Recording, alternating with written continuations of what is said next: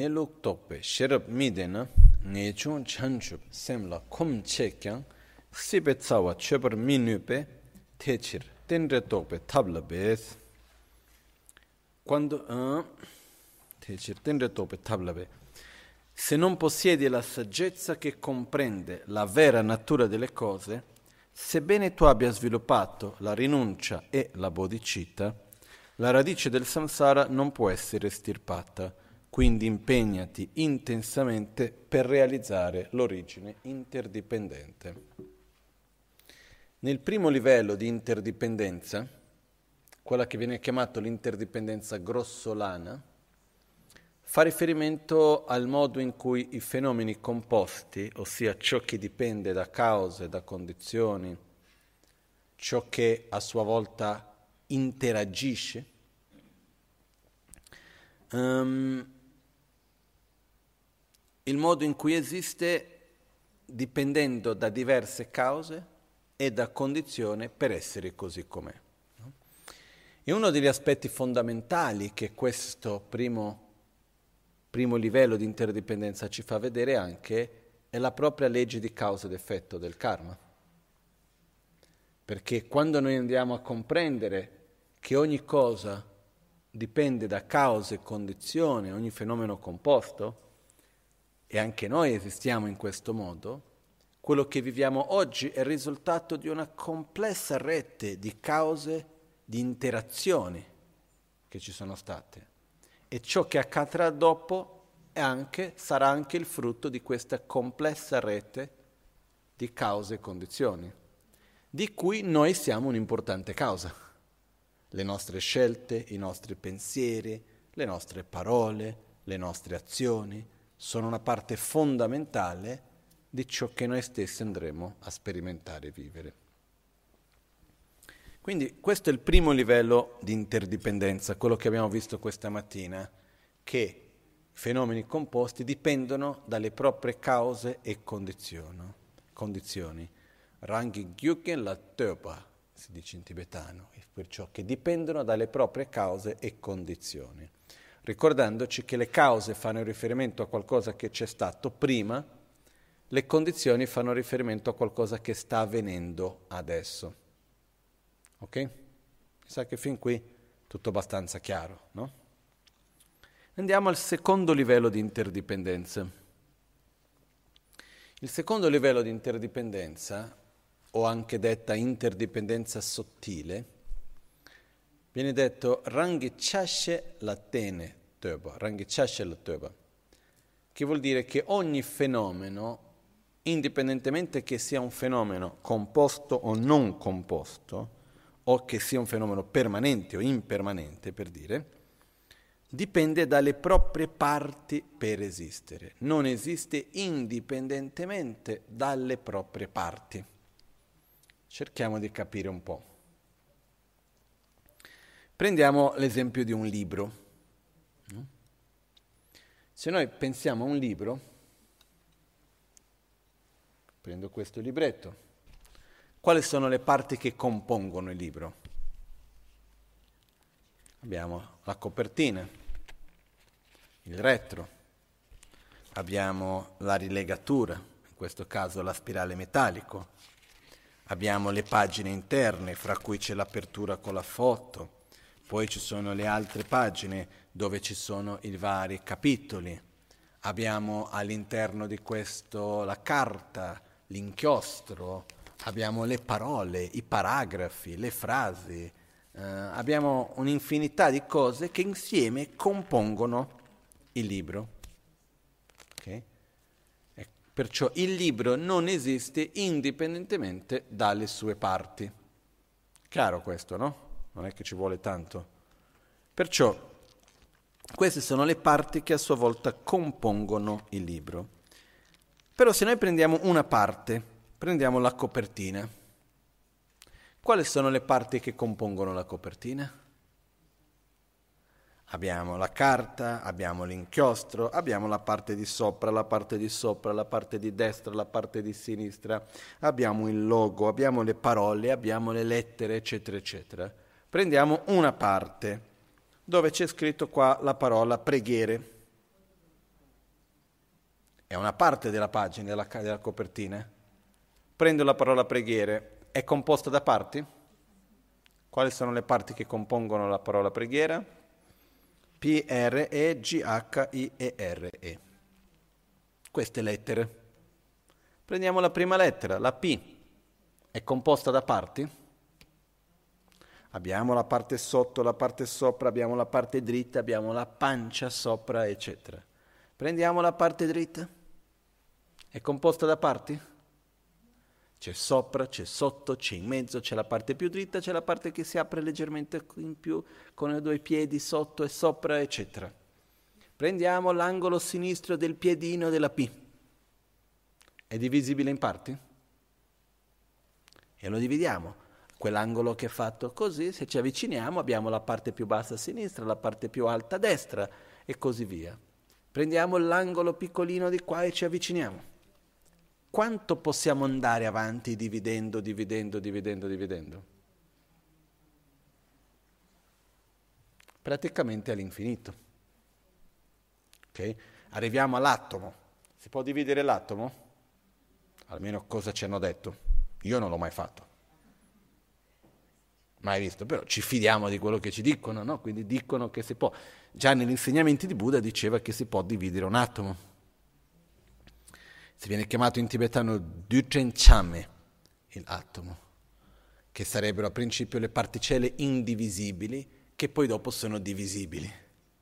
Che nelle varie scuole di filosofia buddista ci sono le, alcune scuole che dicono che questa particella che forma ogni cosa è indivisibile, poi ci sono le altre scuole che dicono che invece è divisibile anche quella e ogni parte di quella particella è a sua volta anche divisibile. Quindi quello che vediamo è che in realtà qualunque cosa esiste, esiste in dipendenza dalle proprie parti e che nulla esiste in un modo autonomo, che non dipenda dalle proprie parti. Quindi qualunque cosa che c'è è un insieme di parti. Ok? Chiaro questo? Se no, se noi prendiamo la persona, siamo fatti di corpo e mente. Il corpo è fatto da tutte le varie parti del corpo, la mano è fatta dalle dita, così possiamo andare avanti, avanti, avanti, avanti, avanti. avanti. Quindi non esiste nulla che abbia auto, un'identità autonoma, ma ogni cosa non è altro che un insieme di parti. Questo che cosa ci fa vedere, fra altre? Che per cambiare l'intero io non ho alternativa che non sia cambiare le parti. Quando io ho un intero, se io ho il libro e vado qua e cambio una parola in una pagina, ho cambiato il libro o no?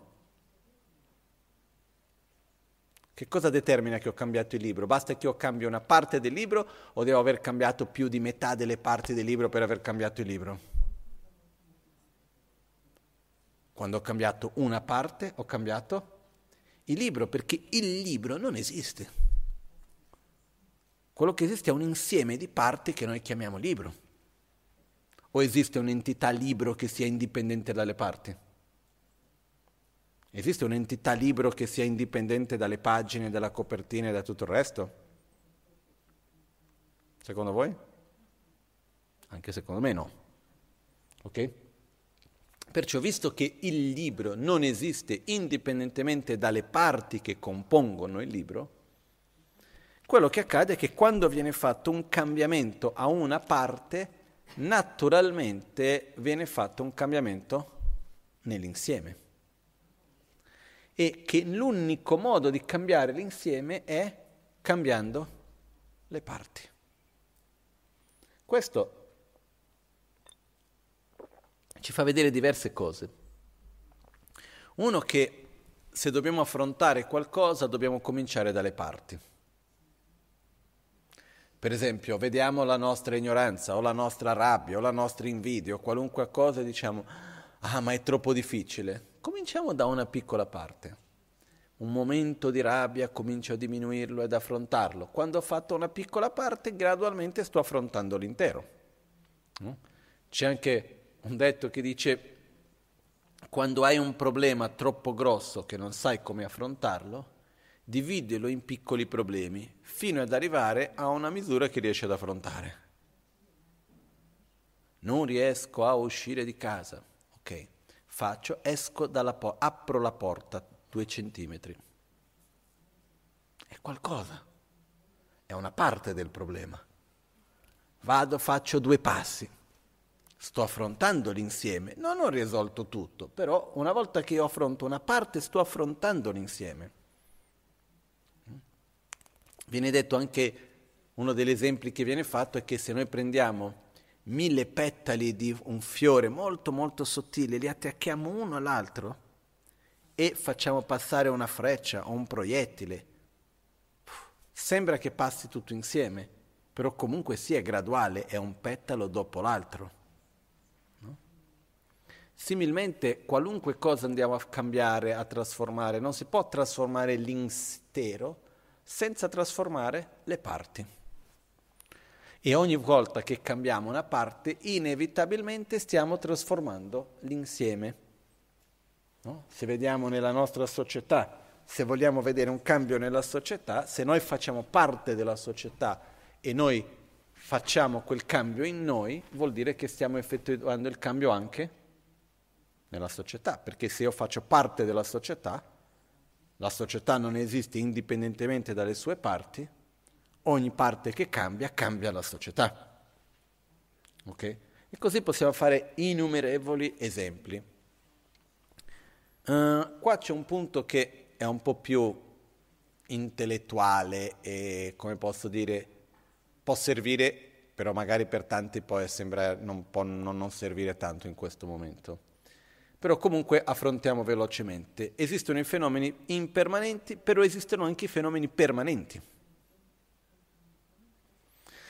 I fenomeni permanenti sono i fenomeni che esistono, però non sono continuamente in trasformazione. Sono due tipologie di fenomeni permanenti, quelli che non si trasformano però, ed esistono praticamente per sempre, e quelli che non si trasformano, però un giorno vengono a cessare di esistere. Però mentre esistono non sono continuamente in trasformazione. Prendiamo un esempio. Qual è la definizione di impermanenza? In tibetano si dice kechi kechi gijikpa o kechikma. Kechik vuol dire istante, Jikpa vuol dire trasformare. Kechik kechik, di istante in istante, Gijikpa, che si trasforma. Ciò che si trasforma di istante in istante. Com'era l'impermanenza di ieri? Che cos'era l'impermanenza di ieri? La costante trasformazione dei fenomeni, giusto? E cos'era l'impermanenza di mille anni fa? Era diversa o era sempre la costante trasformazione? Era sempre la costante trasformazione. E che cosa sarà l'impermanenza di domani o da qui a mille anni?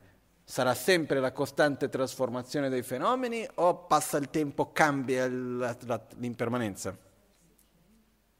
Perciò il concetto generalizzato di impermanenza è permanente perché non interagisce e di conseguenza non si trasforma. Il concetto generalizzato di impermanenza rimane permanente. Tutti i concetti generalizzati sono permanenti. Quando tu dici impermanenza, tu stai interagendo con la tua percezione, ma non con il concetto generalizzato. Il concetto generalizzato è qualcosa che noi possiamo percepire, ma che a sua volta non ha un'interazione che porta a una trasformazione, non è che quello, come si può dire,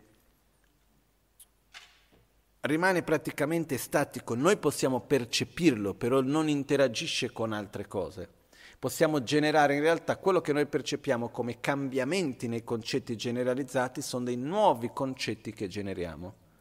E l'esempio per capire questo, adesso faccio lo stesso esempio che ho fatto mille volte perché almeno è quello che funziona bene, è inutile stare a inventare nuovi. Se prendiamo questo fazzoletto, riusciamo a vederlo bene, no? Adesso lo taglio a metà. Ok? Riuscite a vedere?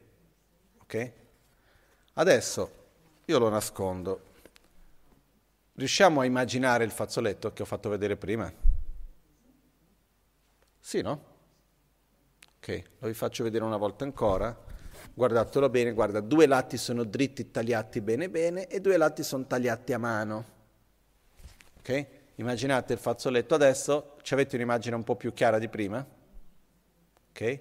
La misura del fazzoletto, sono circa 5 dita da una parte e dall'altra. Okay? E andiamo piano piano a immaginare, visualizzare il fazzoletto. Non è molto liscio, è di questo materiale che dicono di essere 100% riciclato. Okay? Il colore non è totalmente bianco, è una sorta di un beggiolino. Immaginiamo il fazzoletto. Abbiamo un'immagine? Ok? No? Se io vi chiedo se è o non è lo stesso fazzoletto, la risposta è sì. Per rispondere che è o non è lo stesso fazzoletto, cosa dobbiamo fare? Dobbiamo accedere all'immagine che abbiamo generato e vedere se corrisponde. È lo stesso fazzoletto? Sì. Andiamo avanti tutta la giornata volendo, ok? Adesso io lo rompo in piccoli pezzi.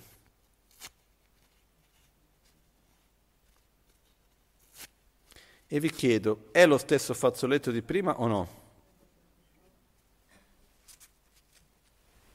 Spontaneamente, risposta spontanea. È la continuità del fazzoletto di prima, probabilmente. Non è lo stesso, no? Perché come diciamo, mi presti la tua macchina, te la restituisco. La stessa macchina. Un po' diversa, no? se te la restituisco tutta accartocciata, tu mi dici non è la stessa macchina. Perciò cosa succede? Cosa, come facciamo a dire che non è lo stesso fazzoletto? La immagine mentale del fazzoletto quando vi ho fatto vedere all'inizio, ce l'abbiamo ancora o no? E è proprio perché abbiamo quell'immagine che possiamo paragonare con una nuova immagine che abbiamo generato e dire non è la stessa cosa. Ok? Se la immagine mentale fosse continuamente in trasformazione, la nuova immagine sarebbe una continuità della prima e non potrei avere più accesso alla prima. Quello che succede è che la prima immagine mentale che abbiamo generato è lì e continua lì.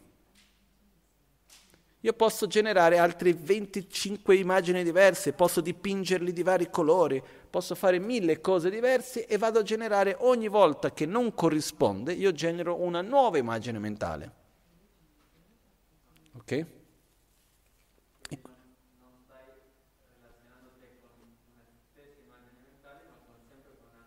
Con una nuova, io sto creando una nuova immagine mentale ogni volta. Quindi quello che noi facciamo è vediamo l'oggetto corrisponde a quell'immagine mentale? Sì, quindi è la stessa cosa. Non corrisponde, crea una nuova. Questo è quello che noi facciamo. Okay? Ovviamente noi utilizziamo parte della conoscenza dell'immagine precedente per creare quella nuova, però è una nuova immagine, perché se noi andiamo ad accedere nella nostra memoria abbiamo accesso sia a una che all'altra. Okay? E se passano anni, noi se abbiamo una buona memoria, avremo accesso ancora a quella stessa immagine mentale del fazzoletto che ho fatto vedere. Ok? Quindi quello che succede è che le immagini mentali, intese come significati generalizzati, non sono continuamente in trasformazione e quindi sono permanenti però anche se sono permanenti dipendono dalle proprie parti. E qua è un pochettino tricky, un po' delicato come cosa. Facciamo una cosa, un bicchiere, ok? Noi quando parliamo di bicchiere abbiamo in questo caso due immagini mentali. Io ho un'immagine mentale generalizzata del concetto bicchiere, io ho un'immagine mentale di questo bicchiere. Ok? L'immagine mentale generalizzata bicchiere, da qualche momento, in qualche momento nella mia vita, qualcuno mi ha spiegato che un oggetto fatto in una certa forma che contenga liquidi è chiamato bicchiere. E ho generato la mia propria immagine mentale di che cosa è un bicchiere e ce l'ho lì. Ok? Quali sono le parti che compongono la immagine mentale del bicchiere o il significato generalizzato? Si intende la stessa cosa. Il nome corretto dentro gli insegnamenti filosofici buddisti è Tenchi, che vuol dire significato generalizzato o generale, o generalizzato. Per me è più semplice utilizzare il termine immagine mentale, però stiamo parlando della stessa cosa quali sono le parti che compongono le immagini mentali del bicchiere o il significato generalizzato del bicchiere. È un po' tricky, come si dice in italiano, un po' ingannevole come domanda, perché quando noi pensiamo quali sono le parti che compongono le immagini del bicchiere, cer- cominciamo a pensare sarà il materiale, la forma, il colore, che ne so io. Invece quello che c'è è le parti che compongono il significato generalizzato del bicchiere è il bicchiere blu, il bicchiere grande, il mio bicchiere, il tuo bicchiere. Ogni bicchiere a sua volta compone, sono le parti che compongono, che danno su- supporto all'immagine generalizzata di bicchiere. Per dire l'immagine generalizzata di libro dipende da tutti i vari libri. L'immagine generalizzata, il concetto generalizzato di vacuità esiste perché? Perché esiste la vacuità di questo, la vacuità di quello, la vacuità di quell'altro e così via.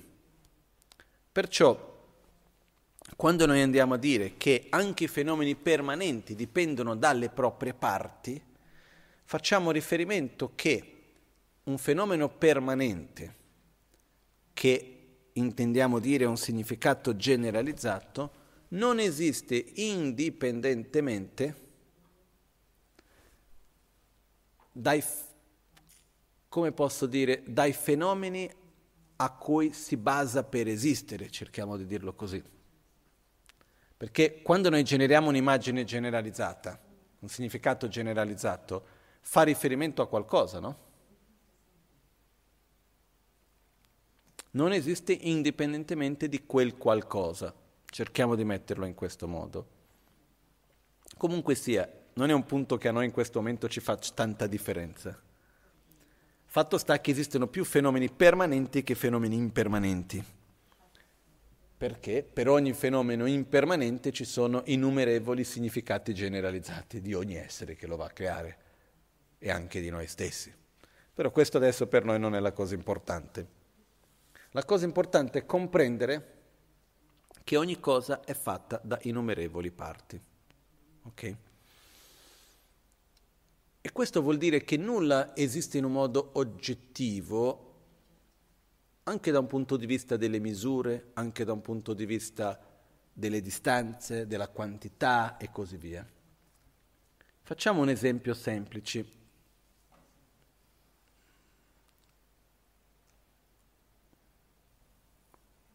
Uh, che cos'è un metro? Oh, andiamo ancora prima. Che cos'è il numero uno? La unità, il numero uno, esiste in un modo autonomo, indipendente come uno o dipende dalle proprie parti? Dipende dalle proprie parti. E qua però per capire questo dobbiamo entrare al terzo livello di interdipendenza che è che cosa determina che quelle parti siano una unità. No, se pensiamo alla matematica, non è il mio punto forte, però nella matematica, da quello che ho capito io, ci sono diversi sistemi per contare. Abbiamo i sistemi a base 10, abbiamo il sistema a base 12, abbiamo il sistema a base binario, uh, abbiamo diversi sistemi. No? Questo ho imparato un po' quando stavo studiando astronomia tibetana, la base dell'astrologia tibetana. E quindi, per esempio, quando noi vediamo l'ora, abbiamo un sistema base 12 o 24, abbiamo un sistema che sia base 60, che è il minuto. Che cosa compone un'ora? 60 minuti. Che cosa compone l'unità 1 nel nostro sistema ordinario matematico che utilizziamo?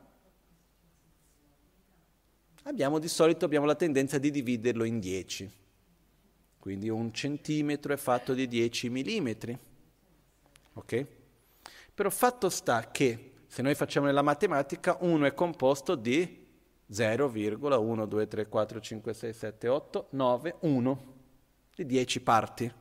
Però esistono anche sistemi matematici dove tu fai 0, 1, 2, 3, 4, 5, 2, 2, 1, 2, 3, 4, 3.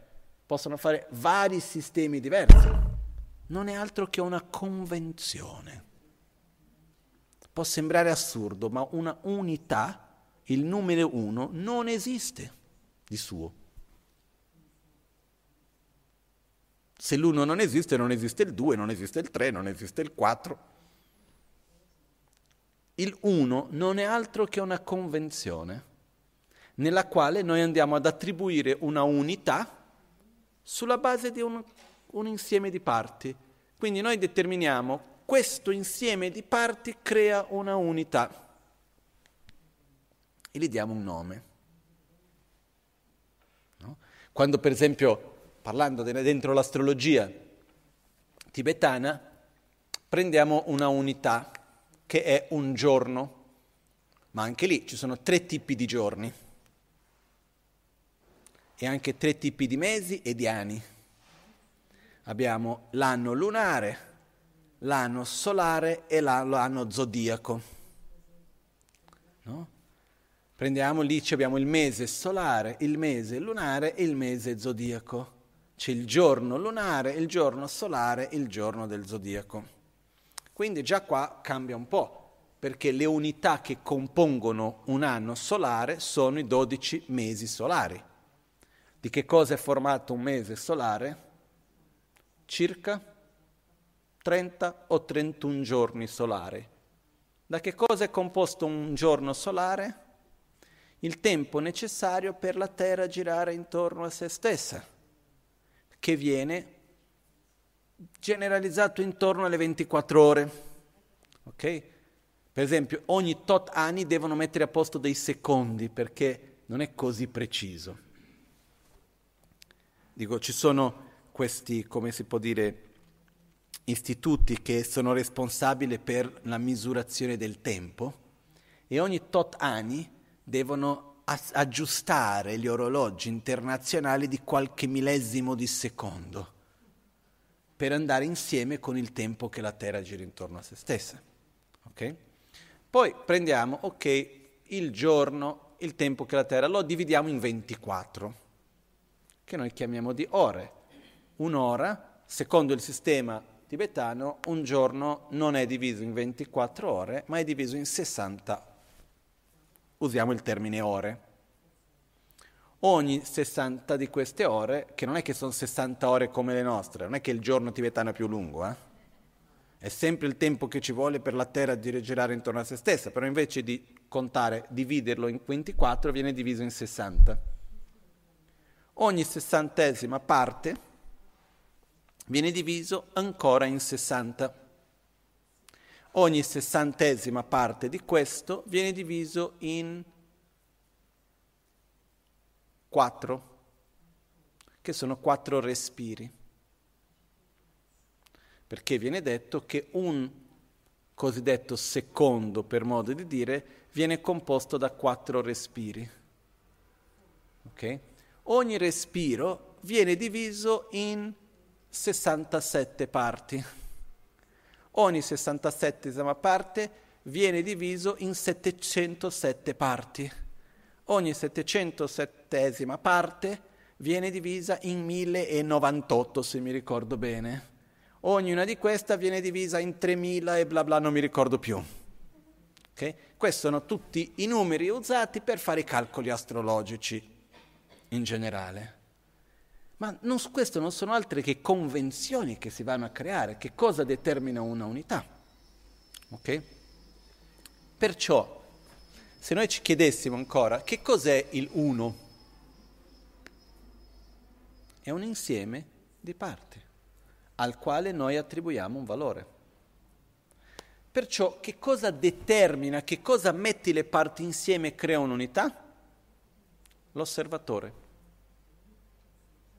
Il terzo livello di interdipendenza, che viene chiamata l'interdipendenza sottile, dice nulla esiste indipendentemente dalla, propria, la, dalla base di imputazioni, che è l'insieme delle parti, e l'imputazione del nome, che è il valore attribuito, il nome attribuito.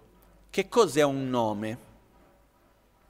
Un nome è un insieme di caratteristiche e funzioni che viene attribuito a un insieme di parti.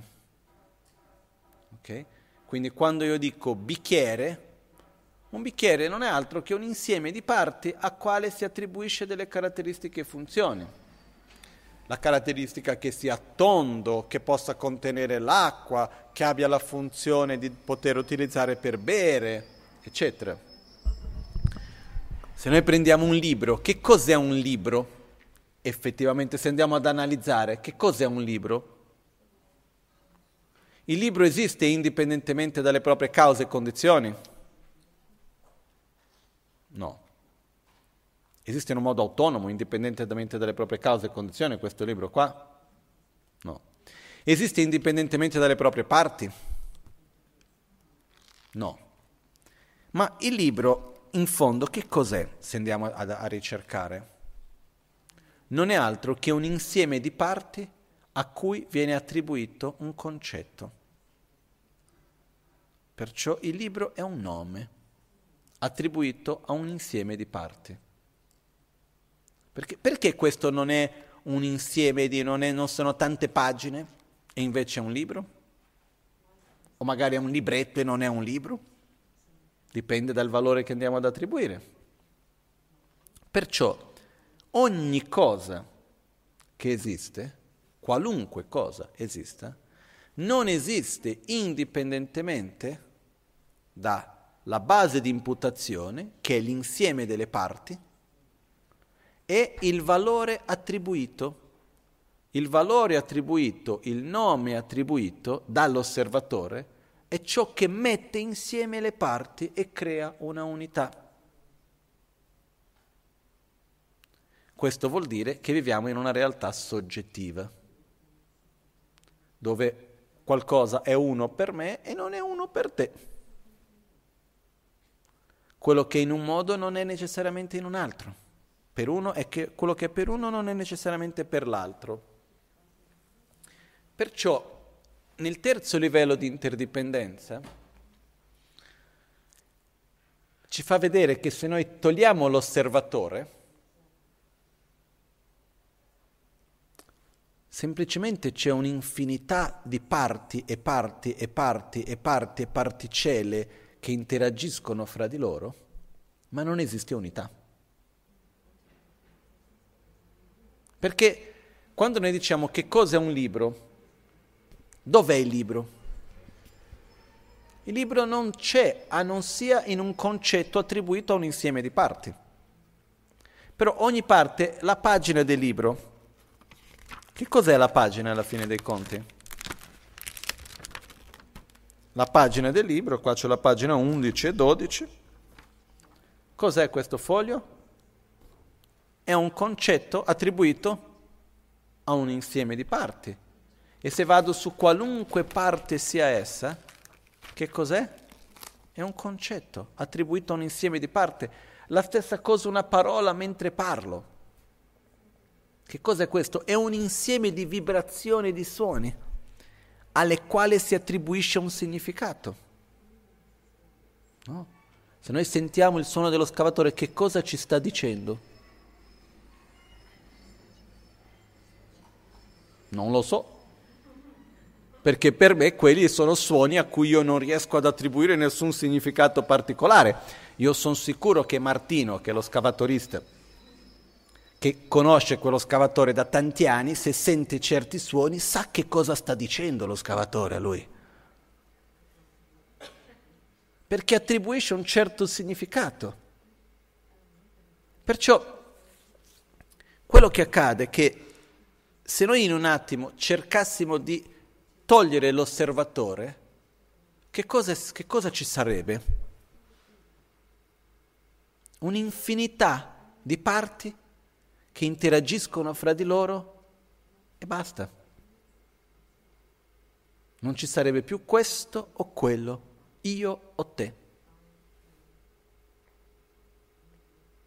Io cosa sono? Tu cosa sei? Io non sono altro che un nome attribuito a un insieme di parti. Quali sono le parti che compongono l'io? Nome e forma, come nei dodici anelli, ossia corpo che è la forma e nome che è la mente. Io esisto indipendentemente dal corpo e dalla mente che mi compongono? No. Però se io vado a vedere, io non sono né il corpo né la mente, allo stesso tempo riesco a percepire il corpo, riesco a osservare la mente.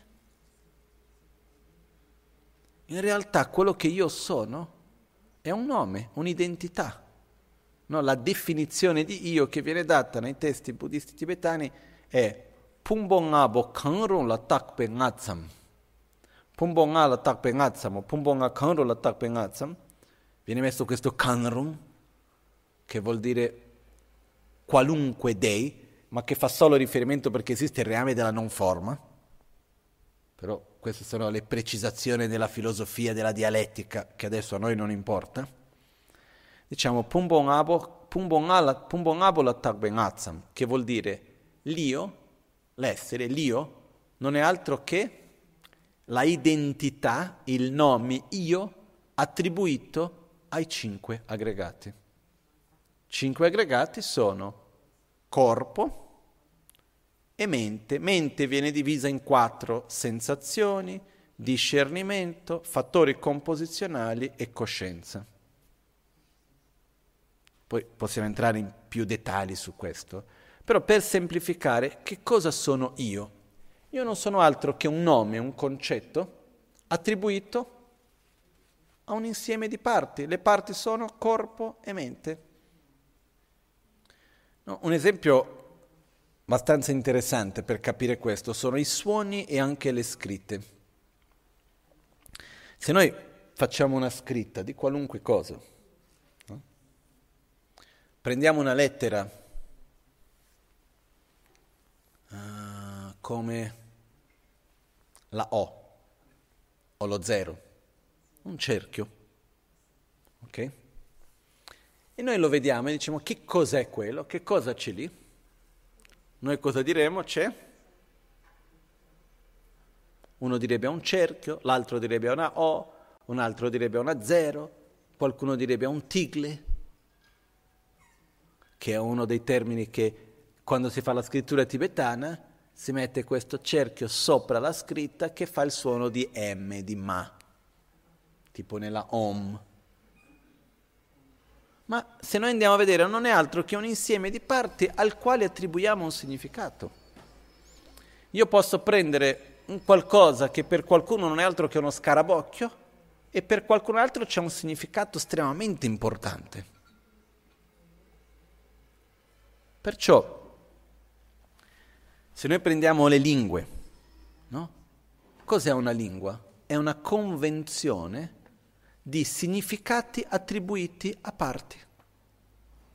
Quindi significati attribuiti a parole, quindi ai suoni, e di conseguenza abbiamo anche una convenzione su come certi disegni e forme vanno a rappresentare certi suoni e concetti. Ma sono tutte convenzioni. Nulla di questo esiste in un modo autonomo, indipendente. È chiaro questo fino, fino a qui? No? Se noi prendiamo che cosa è l'acqua?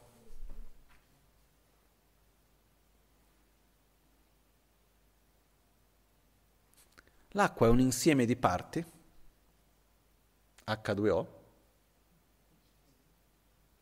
alle quali noi attribuiamo un significato e diamo un nome.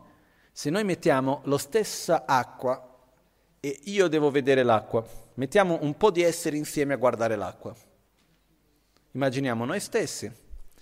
Immaginiamo qualcuno che da tanto tempo non beve, che si trova davanti a quell'acqua e che vive in un luogo dove l'acqua è molto molto scarsa, viene. Mettiamo un pesce, mettiamo un altro essere qualunque che scegliamo e andiamo a vedere quello stesso oggetto. È la stessa cosa su cui stiamo vedendo o ognuno percepisce delle caratteristiche diverse? A quelle stesse parti attribuiamo un significato diverso. Una persona che è in mezzo all'acqua e che si sta annegando attribuisce un significato, quello che ha sette attribuisce un altro.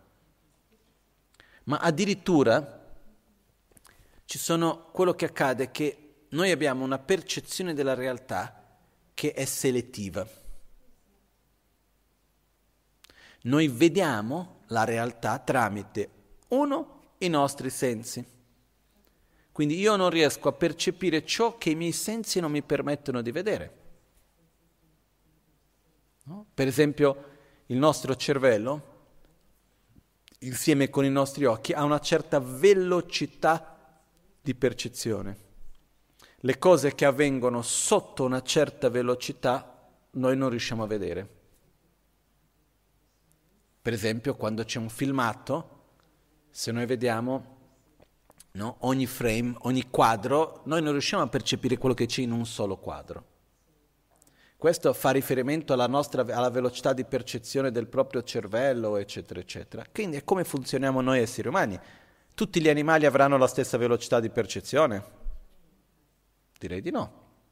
Tutti gli animali, inclusi noi come animali, abbiamo la percezione della stessa gamma di frequenze dei raggi di luce?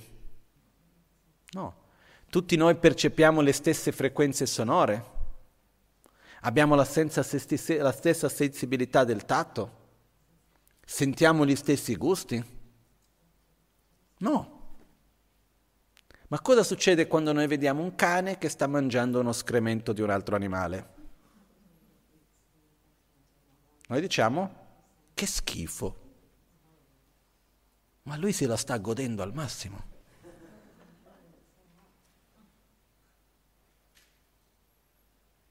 Questo non vuol dire altro, non che il cane è stupido, ma che siamo stupidi noi a pensare che fa schifo a lui. Perché? Perché fa schifo a noi.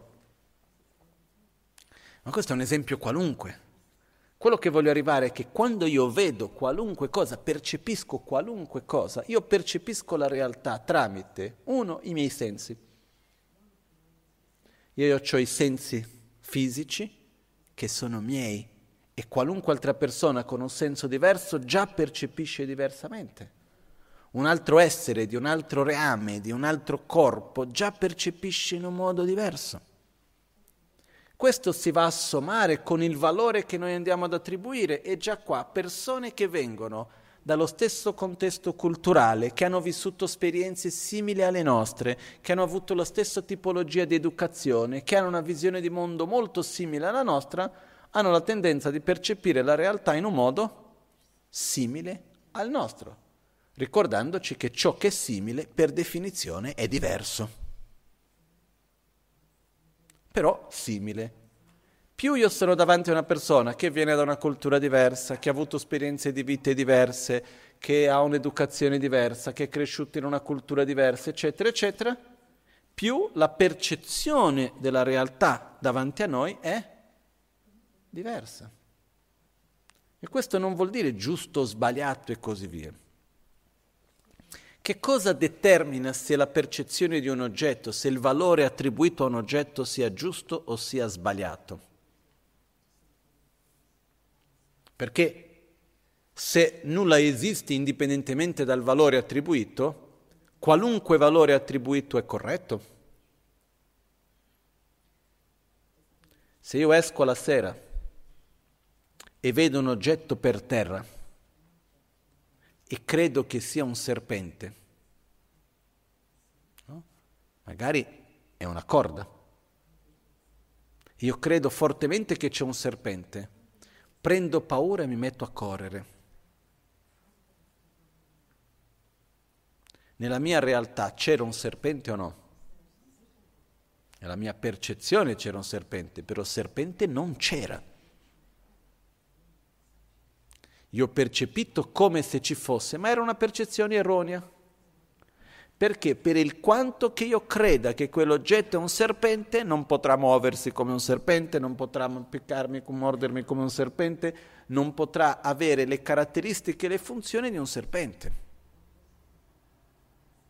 Se io sto camminando per strada e c'è un negozio dove c'è un manichino, io credo che c'è una persona lì dentro, per il quanto che io creda che è una persona, persona non sarà né per me né per altri. Perché?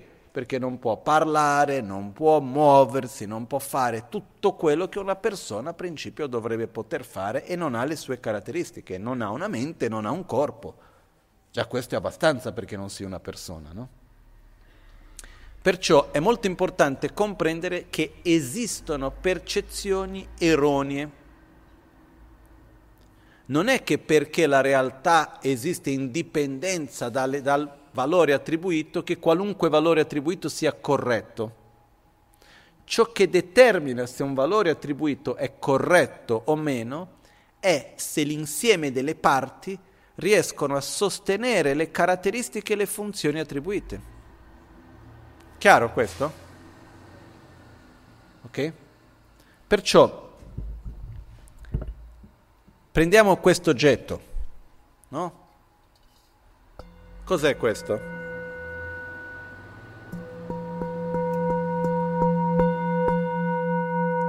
Noi lo chiamiamo in italiano campana tibetana. In tibetano è campana. Io sinceramente non so neanche perché viene chiamato campana tibetana quando in Tibet praticamente non le ho mai viste queste qua, non sono neanche molto rare. In Nepal ci sono tante, no? Se prendiamo il nome inglese è una ciotola che canta, no? un singing bowl. Comunque sia, prendiamo questo oggetto quanti caratteristiche e funzioni, quindi quanti nomi diversi possiamo attribuire a questo oggetto che l'oggetto è capace di sostenere.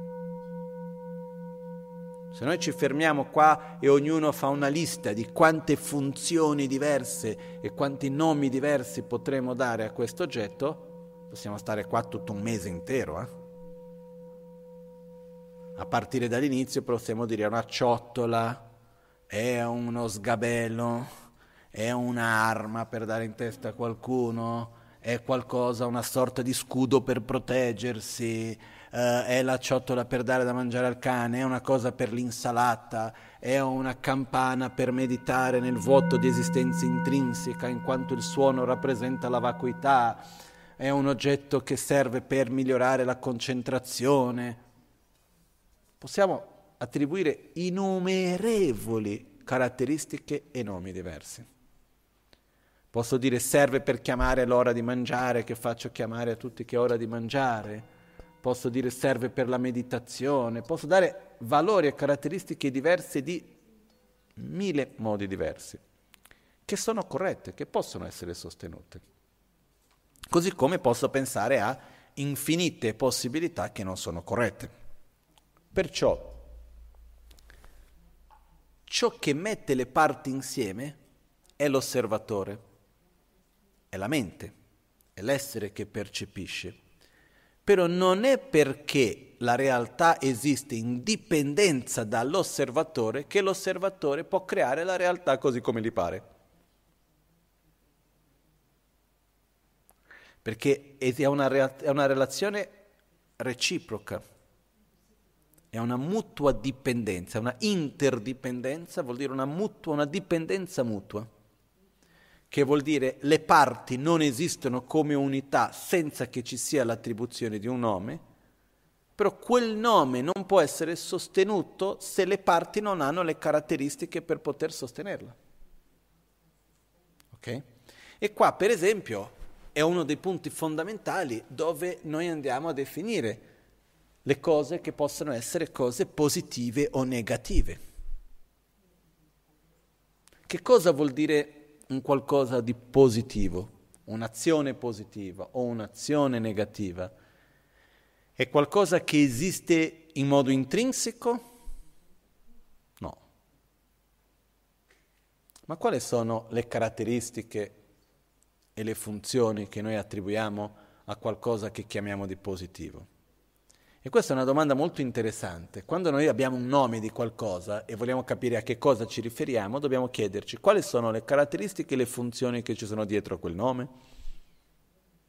E con questo riusciamo piano piano a capire meglio. E ogni tanto quando due persone usano lo stesso nome e non si capiscono, cerchiamo di capire ma tu cosa vuoi dire? Quali sono le caratteristiche e funzioni che tu attribuisci a questo? Io attribuisco quelle. Quindi stiamo usando lo stesso nome per due cose diverse. Positivo. Positivo sono azioni, pensieri, oggetti, eccetera, che nella loro interazione portino risultati di benessere e felicità o che diminuisca la sofferenza. Qualcosa di negativo è qualcosa che nella sua interazione porti risultati di sofferenza, malessere. Ok? Perciò se io vedo un'azione e dico ma è un'azione positiva o negativa? Io c'è una persona che con odio picchia un'altra. Ah, ma tutto è relativo. Sì, tutto è relativo. Io posso vedere in mille modi diversi, ma dire che quella è un'azione positiva, io mi chiedo, porta felicità a chi? Porta benessere a chi? A chi viene picchiato sente dolore e si fa male, a chi picchia genera un'altra interdipendenza dove coltiva la sua rabbia, la sua aggressività che genererà ancora più sofferenza per se stesso. Quindi è un'azione che per il quanto io dica che è positiva, non riesce a sostenere le caratteristiche del positivo. È come dire che questa è una torta al cioccolato. No? O che ha un tavolino o un cane. Per il quanto che io lo dica, non lo è. Chiaro questo? Importante perché se no noi c'è il pericolo di cadere nel nichilismo dove diciamo no ma tanto basta che tu ci creda c'è. Nulla esiste, tanto è tutto la tua interpretazione. No. Nulla esiste indipendentemente dall'osservatore, ma questo non vuol dire che l'osservatore crea qualunque cosa, basta immaginarlo. Ok? Adesso cerchiamo per un attimo di immaginare come sarebbe se qualcosa non fosse interdipendente. Il primo livello, come sarebbe se qualcosa non dipendesse da cause e condizioni, quindi che non, interagi- che non dovesse interagire. Cosa accadrebbe con quel fenomeno, con quella cosa?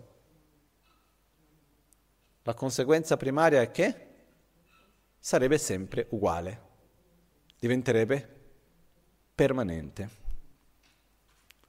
Quindi se qualcosa non è dell'interdipendenza grossolana diventa permanente, quindi non si trasforma, non interagisce.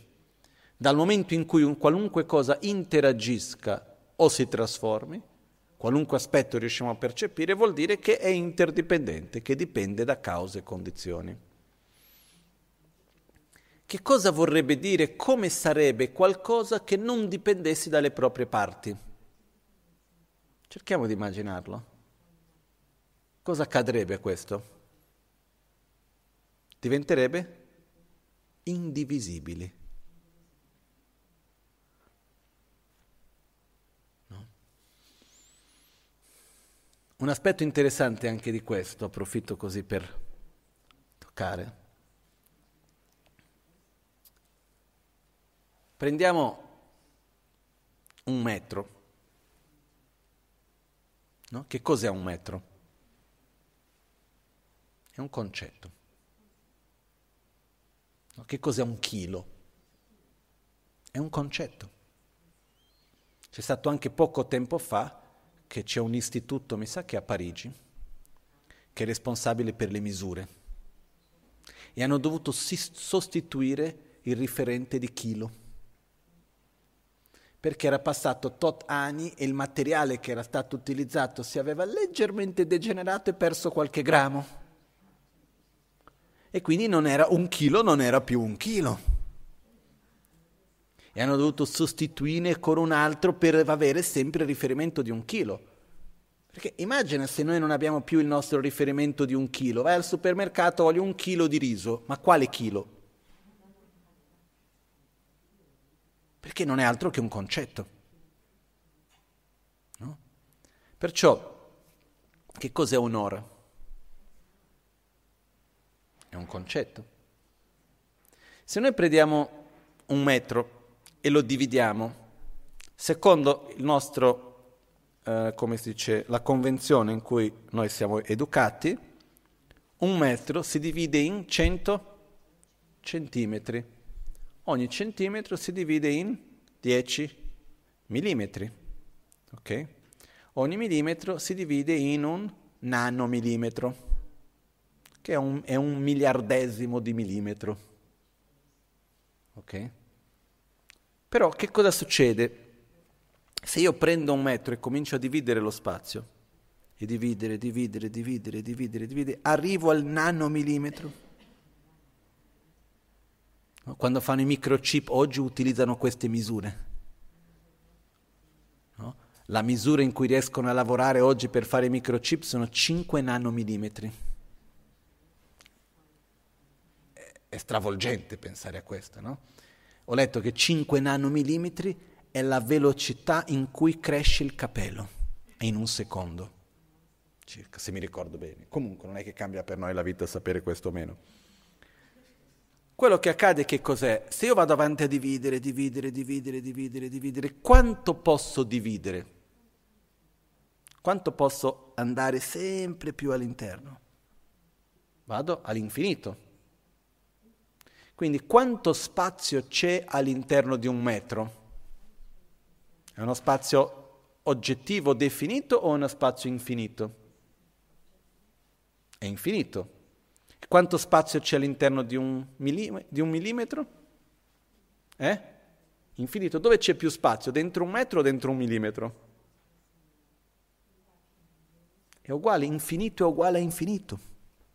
Un infinito non può essere più grande dell'altro. Quindi dove c'è più spazio? In un chilometro o in un centimetro? Stranamente è lo stesso, perché sono infiniti. Dove c'è più tempo? In un secondo o in un giorno? Se io vado a dividere il secondo, quanto posso dividere? Ho un limite o vado all'infinito? Vado all'infinito, dipende dall'osservatore.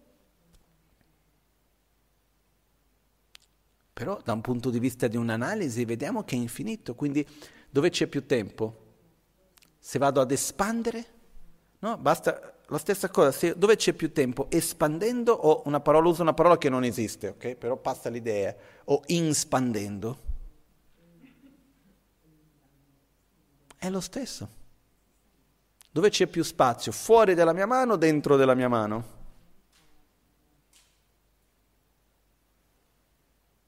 sembra che sia lo stesso. È stravolgente questo, eh? Quando uno ci pensa seriamente, è abbastanza scioccante. Cosa ci fa vedere? Che nulla esiste indipendentemente dalla prospettiva.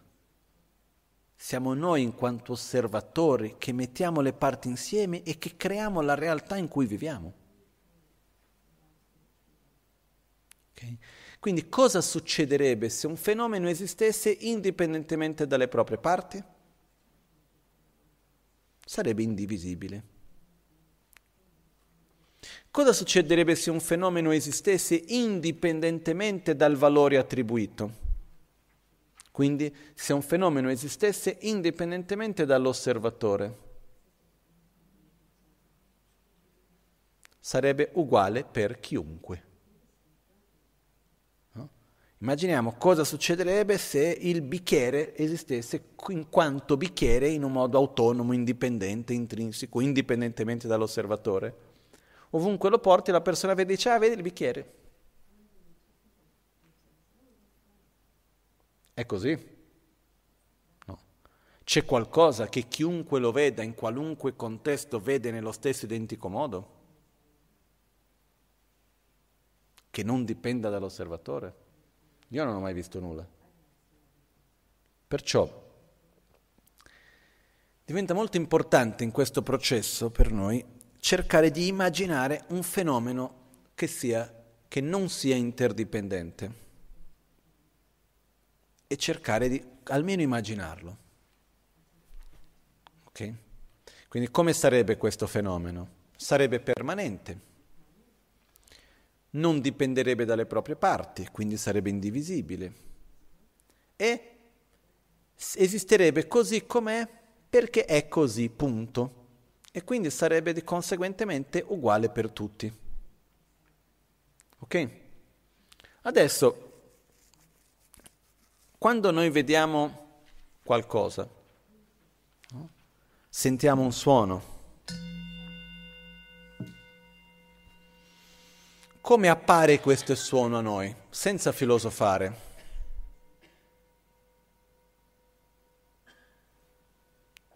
Ci ricordiamo del suono. Il suono appare a noi come essendo permanente o come essendo impermanente mentre lo sentiamo. Noi percepiamo il suono come qualcosa che sta gradualmente, continuamente trasformandosi o lo percepiamo quello è il suono e rimaniamo in qualche modo bloccati a quell'immagine? È delicato quel suono, però effettivamente appare a noi come se fosse permanente, anche se è così ovvio capire che non lo è. Ancora di più, quando noi percepiamo il suono, appare a noi come qualcosa che esiste indipendentemente da noi, lì io sto percependo la realtà, o è un insieme di parti a cui io attribuisco un significato e che percepisco tramite i miei sensi. Quando noi suoniamo questo suono e mi chiedo alla persona a fianco, tu stai sentendo la campana? Se io vi chiedo, sentite questo suono o no? Stiamo sentendo lo stesso suono o sono suoni diversi? Senza filosofare. Se io vi chiedo, avete sentito la campana o no? Sì. Quindi senza filosofare è lo stesso suono o no? Come appare a noi? Come essendo lo stesso. Se andiamo ad analizzare, è lo stesso suono? Quello che io sento e quello che tu senti? Prima di tutto, l'oggetto sensoriale, la vibrazione nell'aria, il suono effettivamente, è lo stesso che arriva nel mio dito e che arriva nell'udito di ognuno di voi? Secondo la posizione, la distanza, il riflesso, è diverso. Figuriamoci quelli che sono a casa, che entrano nel microfono, sai, le, le casse di ognuno. No? Il potere sensoriale l'udito vero e proprio, è uguale di tutti noi o è simile? Le frequenze vengono sentite nello stesso identico modo? No. Perciò già non c'è. La coscienza sensoriale, la parte della mente che percepisce il suono, è uguale in ognuno di noi? Neanche simile, perché siamo umani. E il valore che noi attribuiamo al suono è lo stesso. Per tutti noi è un suono di una campana, però ognuno attribuisce un significato diverso, a uno piace, a uno non piace, eccetera, eccetera. Perciò, quando noi sentiamo questo suono, quello che noi percepiamo è un insieme di oggetto sensoriale, potere sensoriale, coscienza sensoriale e discernimento, valore attribuito. E quello che accade è che tutti questi quattro fattori sono diversi per ognuno di noi. E come possiamo credere di star sentendo lo stesso suono? O vedendo lo stesso oggetto? Quindi senza analizzare stiamo sentendo lo stesso suono, sì. Non sto suonando una campana per ognuno. Però se ci mettiamo ad analizzare, non è lo stesso. Ok? Perciò, se qualcosa, anche se è così, quando noi sentiamo il suono, come appare a noi? Come se quel suono esistesse in un modo autonomo, indipendente, o come essendo un oggetto interdipendente nei vari livelli? Come appare effettivamente? Quando io vedo una persona davanti a me, quando guardo fuori vedo un albero, come appare a me? Guardo la parete e vedo un dipinto. Appare come se esistesse in un modo indipendente, autonomo. E lì io sono qui, ma cosa c'entro io col dipinto? Scusi. Non l'ho fatto mica io. Ma cosa c'entro io col dipinto? C'entro che quel dipinto non è niente di più, niente di meno che un insieme di colori e di forme ai quali noi andiamo ad attribuire un significato. No? Ed è pazzesco perché noi guardiamo il dipinto e dice tu vedi quello lì e l'altro dice sì e io credo che tu vedi quello che io vedo.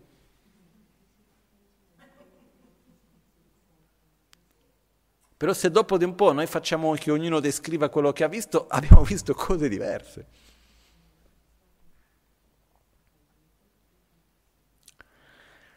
Però appare a noi come se esistesse in un modo autonomo, indipendente. E quindi noi ci aspettiamo che l'altro veda quello che abbiamo visto noi. Noi ci aspettiamo che l'altro senta quello che abbiamo sentito noi. Noi ci aspettiamo che l'altro sperimenti quello che abbiamo sperimentato noi. Perché? Perché ogni oggetto di percezione appare a noi come se esistesse in un modo autonomo, indipendente e noi addirittura ci aspettiamo che gli altri vedano noi stessi come noi ci vediamo. Perché? Perché anche noi appariamo a noi stessi come se esistessimo in un modo autonomo, indipendente e oggettivo, non interdipendente. Okay? Questa esistenza autonoma, indipendente, oggettiva, eccetera, viene chiamato esistenza intrinseca. Viene riassunto in questo termine, un'esistenza intrinseca. Di solito cerco di utilizzare più termini per aiutarci a connetterci meglio. Ok?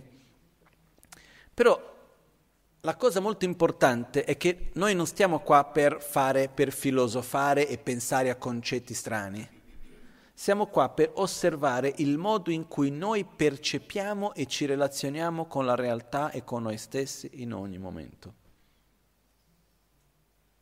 E la chiave, una delle chiavi è osservare la nostra propria percezione. Adesso, nel Bodhisattva Acharya Avatara, eh, la guida allo stile di vita di un bodhisattva, questo bellissimo testo scritto da Shantideva, c'è un verso che dice Takpe ngola marrekpar te ngome zin mayin. Takpe ngola marrekpar te ngome zin mayin. Che tradotto sarebbe qualcosa come senza entrare in contatto con l'oggetto designato, non si può appreendere la sua non esistenza. Ripeto, senza entrare in contatto con l'oggetto designato non si può appreendere la sua non esistenza. Una volta ancora, senza entrare in contatto con l'oggetto designato non si può appreendere la sua non esistenza. Domanda, c'è un elefante qui dentro? Qui nel Gompa c'è un elefante o no? Seriamente? Sicuri che non c'è un elefante? Quello è una statua che rappresenta un elefante. Se tu mi dici che quello è un elefante, vuol dire che ormai l'estinzione dell'elefante è passata da così tanto tempo che quello è diventato un elefante. Io sto parlando dell'animale. Non lo so se avete mai visto un elefante vero. Io t- diverse volte li ho visti, sono salito, ho fatto il bagno con gli elefanti. È una delle esperienze più belle che ho fatto fin d'oggi, fare il bagno con l'elefante nel fiume. Io non vedo un elefante qui dentro.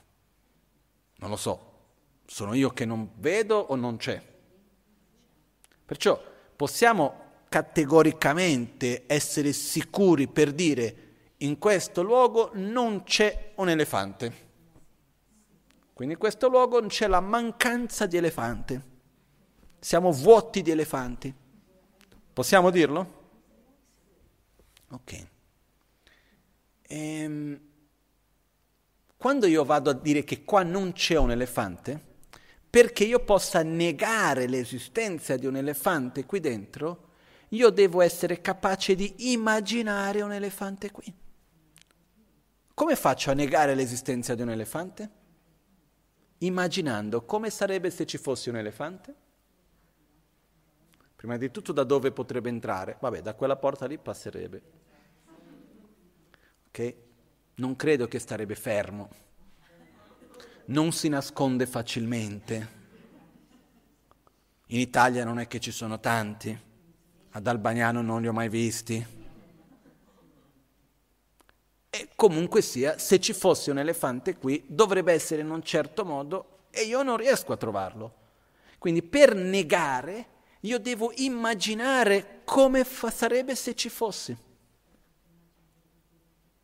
Non è possibile negare qualcosa senza immaginare quella negazione come se fosse un'affermazione. Senza entrare in contatto con l'oggetto designato, un elefante nel gompa, senza immaginare l'elefante nel gompa, non è possibile negare la sua esistenza. Quindi senza entrare in contatto con l'oggetto designato, non uh, la mare par ten mezzimain senza entrare in contatto con l'oggetto designato, non si può, cosa avevo detto prima la traduzione? Apprendere la sua non esistenza. Senza entrare in contatto con, l'immag- con l'immagine di un elefante in questa stanza, io non posso apprendere la non esistenza di un elefante qui dentro. Perché se io vi chiedessi, uh, qui dentro c'è una sciluma, C'è Shilum o no? Shiluma è, la, è una parola che a me piace il suono, ma è scarafaggio in tibetano. Io non li vedo. Ci sono molte più probabilità che un elefante, però io non li vedo. In realtà io quando, dove vivevo in India c'era una quantità di scarafaggi spaventose, ma parlo di tanti, tanti, tanti. Una volta ho fatto le pulizie in una parte della casa, poco tempo dopo che era arrivato, c'era la dispensa, avrò tirato fuori almeno 2000. Comunque sia, questo non è... Come faccio ad assicurarmi che non ci sia? Se io vi chiedo, ma se c'è una sciluma qua o non c'è, adesso se vi chiedo, c'è una sciluma?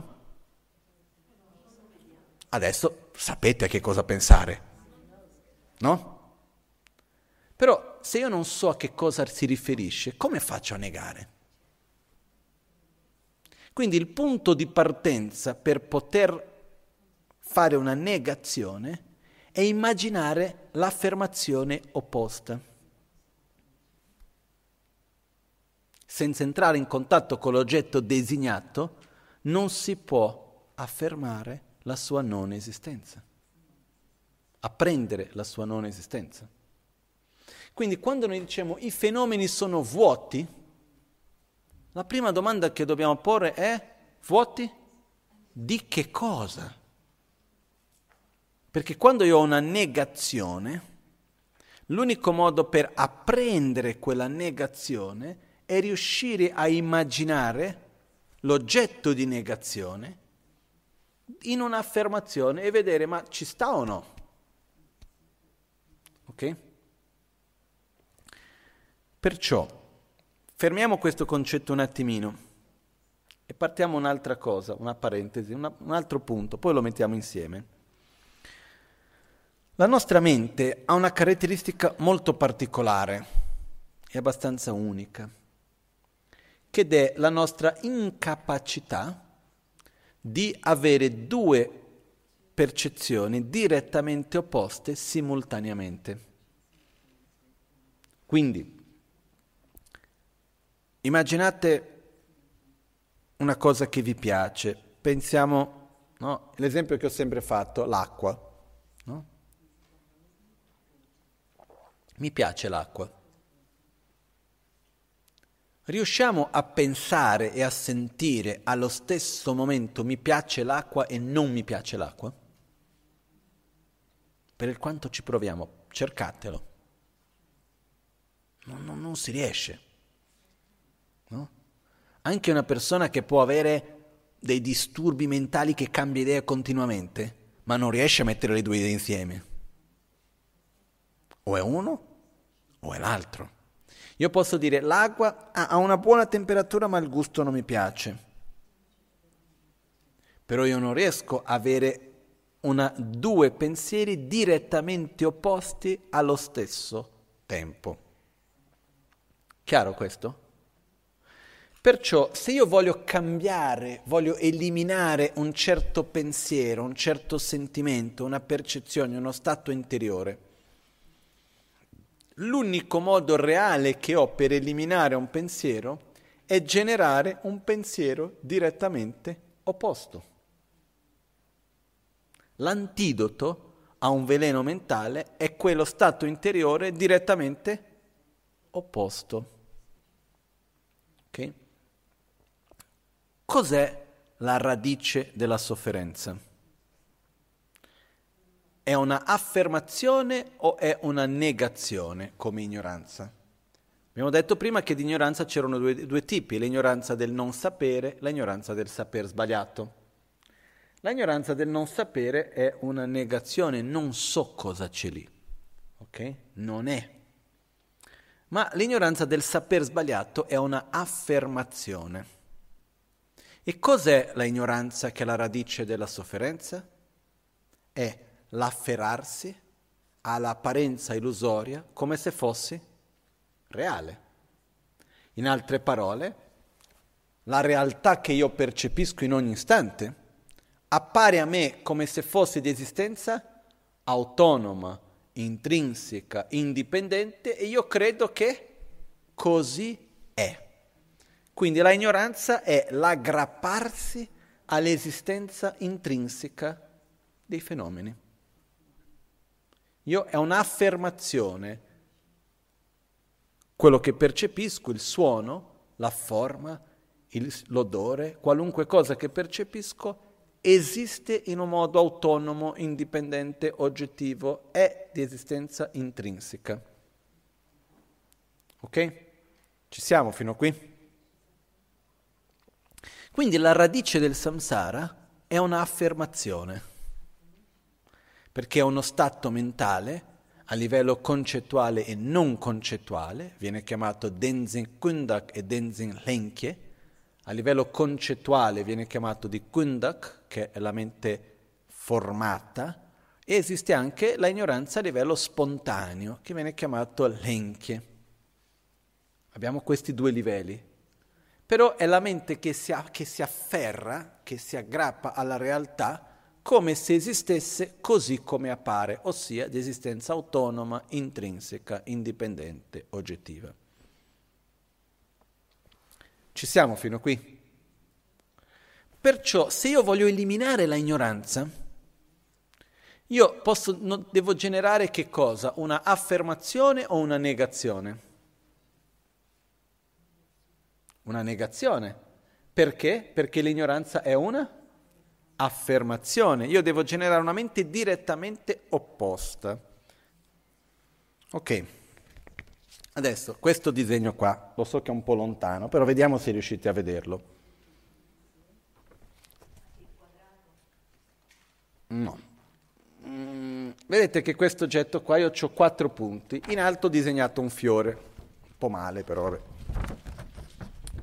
E abbiamo qua l'oggetto. Vi ricordate che quando abbiamo parlato della vacuità ci deve essere l'oggetto di vacuità e l'oggetto di negazione? Che cosa è vuoto e di che cosa è vuoto? E quindi qui noi abbiamo, in alto partiamo con un oggetto semplice, un fiore. Ok? La ignoranza è che il fiore è di esistenza intrinseca. Ok? Esistenza intrinseca fa riferimento a come appare. In altre parole, il fiore esiste così come appare, in quanto di esistenza intrinseca. In altre parole, semplificando un po', il fiore è di esistenza intrinseca. Questa è la nostra ignoranza la ignoranza che si aggrappa all'oggetto, quindi al fiore, come se esistesse in un modo autonomo, indipendente di esistenza intrinseca. Quindi il fiore è di esistenza intrinseca. Questa è l'ignoranza. Cos'è la saggezza? Il fiore non è di esistenza intrinseca. La differenza fra la saggezza e l'ignoranza è semplicemente fra è e non è. Perciò non si può sviluppare la saggezza senza vedere la ignoranza. Non si può senza entrare in contatto con l'oggetto designato, l'esistenza intrinseca del fiore, non si può apprendere la sua non esistenza. Immaginiamo un fiore, vediamo il fiore che c'è qua a fianco a me come appare il fiore a noi? Appare come se, essendo di esistenza interdipendente o appare come se fosse di esistenza autonoma, indipendente intrinsecamente? Come se esistesse indipendentemente da noi? Appare come se esistesse in un modo indipendente da noi, come se fosse di esistenza intrinseca. E noi cosa facciamo a questo? Caschiamo. Noi ci crediamo noi ci relazioniamo col fiore come se esistesse in un modo autonomo, indipendente, eccetera. Per me è un bel fiore, se per te è una cosa brutta io rimango male, ma come questo fiore è bello, tu dici che è brutto piuttosto che... Adesso, in questo caso, qual è l'oggetto di negazione? È la nostro aggrapparsi o meglio è l'esistenza intrinseca del fiore, che è l'oggetto di negazione. Io nella mia ignoranza affermo l'esistenza intrinseca del fiore, la saggezza nega l'esistenza intrinseca del fiore. Però l'oggetto di negazione è la apparenza. Ok?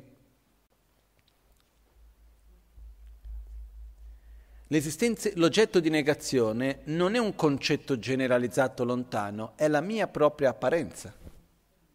Il fiore appare a me come se esistesse in un modo intrinseco e io ci credo, io casco in quello e io dico sì, così è. Quello che io devo negare non è l'inesistenza intrinseca in un modo generalizzato, andiamo a filosofare, diciamo, ah, i fenomeni non sono di esistenza intrinseca. Dobbiamo osservare la propria apparenza Perciò, ritorniamo alla nostra percezione del fiore. Appare a noi come se fosse in un modo autonomo, indipendente. Per un attimo cerchiamo di analizzare e chiederci, ma può essere così? Il fiore che io percepisco effettivamente dipende, interagisce con altri fenomeni? È impermanente o no? Sì. Quindi può esistere dal nulla così come appare? No. Il fiore viene percepito da tutti nello stesso identico modo o, essere, o viene percepito in un modo diverso da ognuno? Quindi può essere di esistenza intrinseca o no? No. Perciò il fiore non è di esistenza intrinseca poiché è interdipendente. Se fosse di esistenza intrinseca sarebbe permanente e sarebbe uguale per tutti e sarebbe indipendente dalle sue parti. Il fiore è permanente o impermanente? È impermanente. Dipende dalle proprie parti? Sono, non vado adesso a strappare i vari petali del fiore, è troppo bello.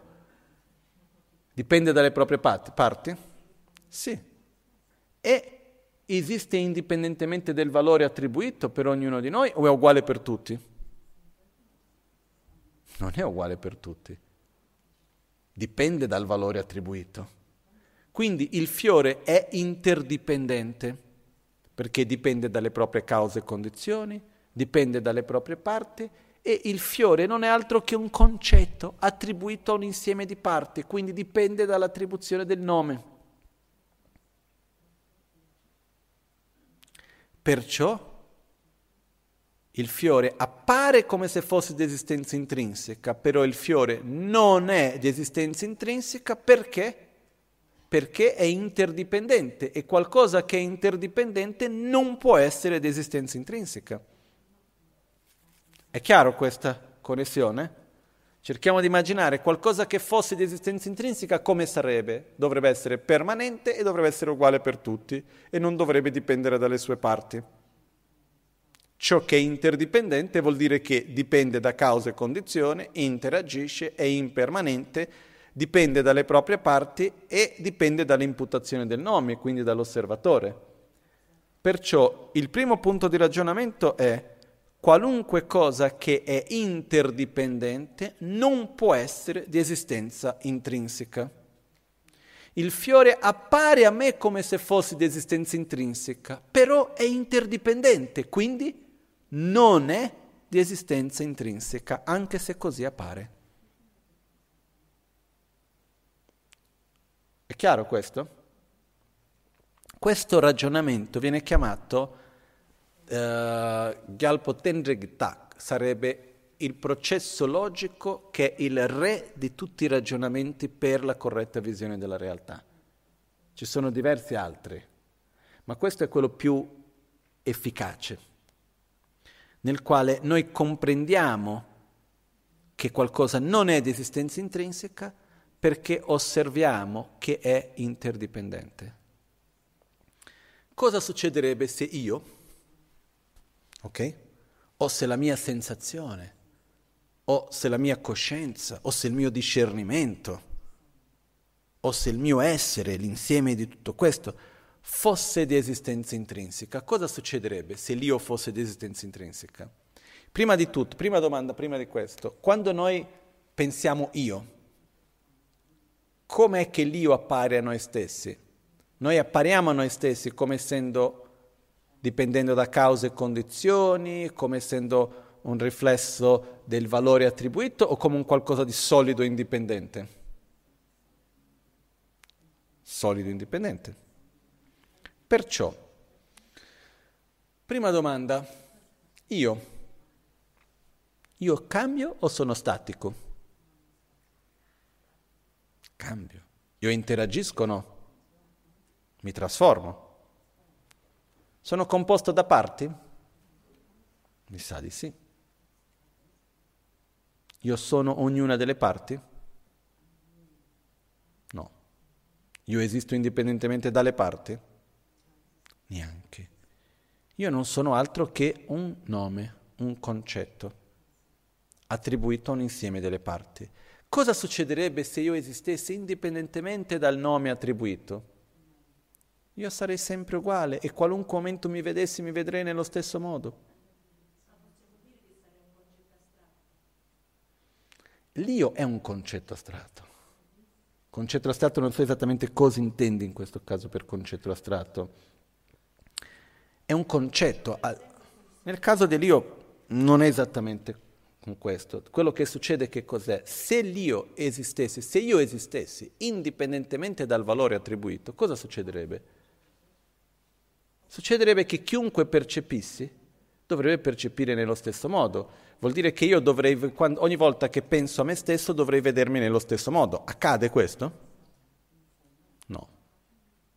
Perciò la domanda è, io appaio a me stesso come essendo interdipendente o io appaio a me stesso come se io esistessi in un modo autonomo, indipendente?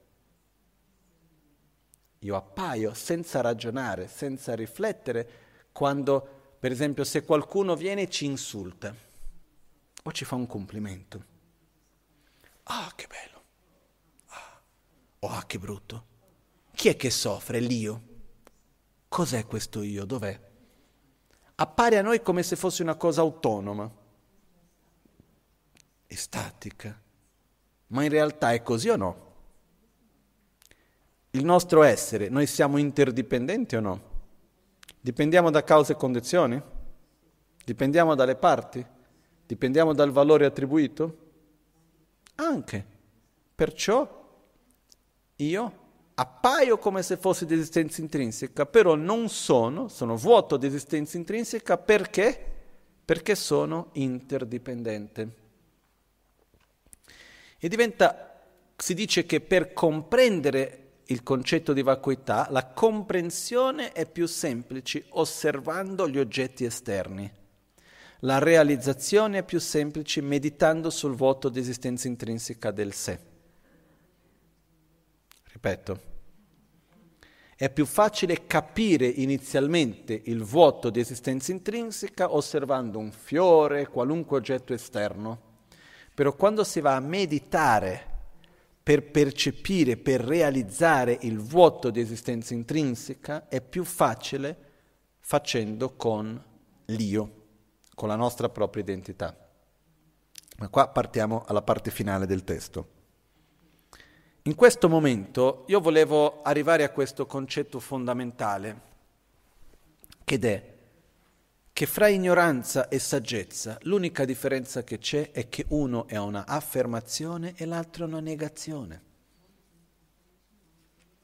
E che per riuscire a sviluppare la saggezza dobbiamo riuscire a vedere la ignoranza. Non c'è un altro modo. E la cosa importante, fondamentale in tutto ciò, che l'oggetto di negazione o di affermazione quindi in questo caso l'esistenza intrinseca, non è un concetto, perché la radice del samsara non è il concetto che i fenomeni sono di esistenza intrinseca, è l'aggrapparsi a un'apparenza, non a un concetto.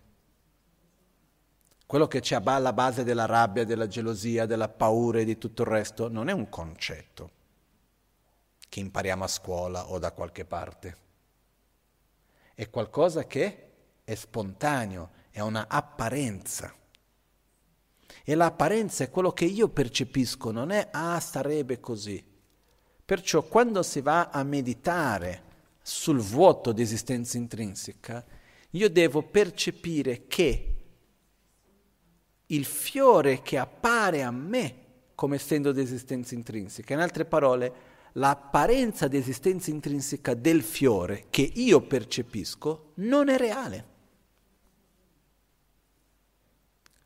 Non in un modo astratto il fiore è vuoto di esistenza intrinseca, è quello che appare a me che è l'oggetto di negazione. Non so se è chiara questa differenza. Se noi non facciamo questa distinzione, questa, questo dettaglio, c'è il pericolo che possiamo passare anni della nostra vita a riflettere che tutto è vuoto di esistenza intrinseca, però rimaniamo con un gioco intellettuale vedendo qualcosa fuori di noi, cercando di negare un concetto esterno, quando quello che dobbiamo negare è l'apparenza illusoria. Noi non dobbiamo negare un concetto, dobbiamo negare l'apparenza e utilizziamo il concetto dell'interdipendenza per negare quella apparenza. Noi non stiamo negando la realtà, la esistenza, stiamo negando un'apparenza illusoria dell'esistenza. Ripeto ancora, noi non stiamo negando l'esistenza, stiamo negando un'apparenza illusoria dell'esistenza. Ok? La saggezza in questo caso specifico è una negazione.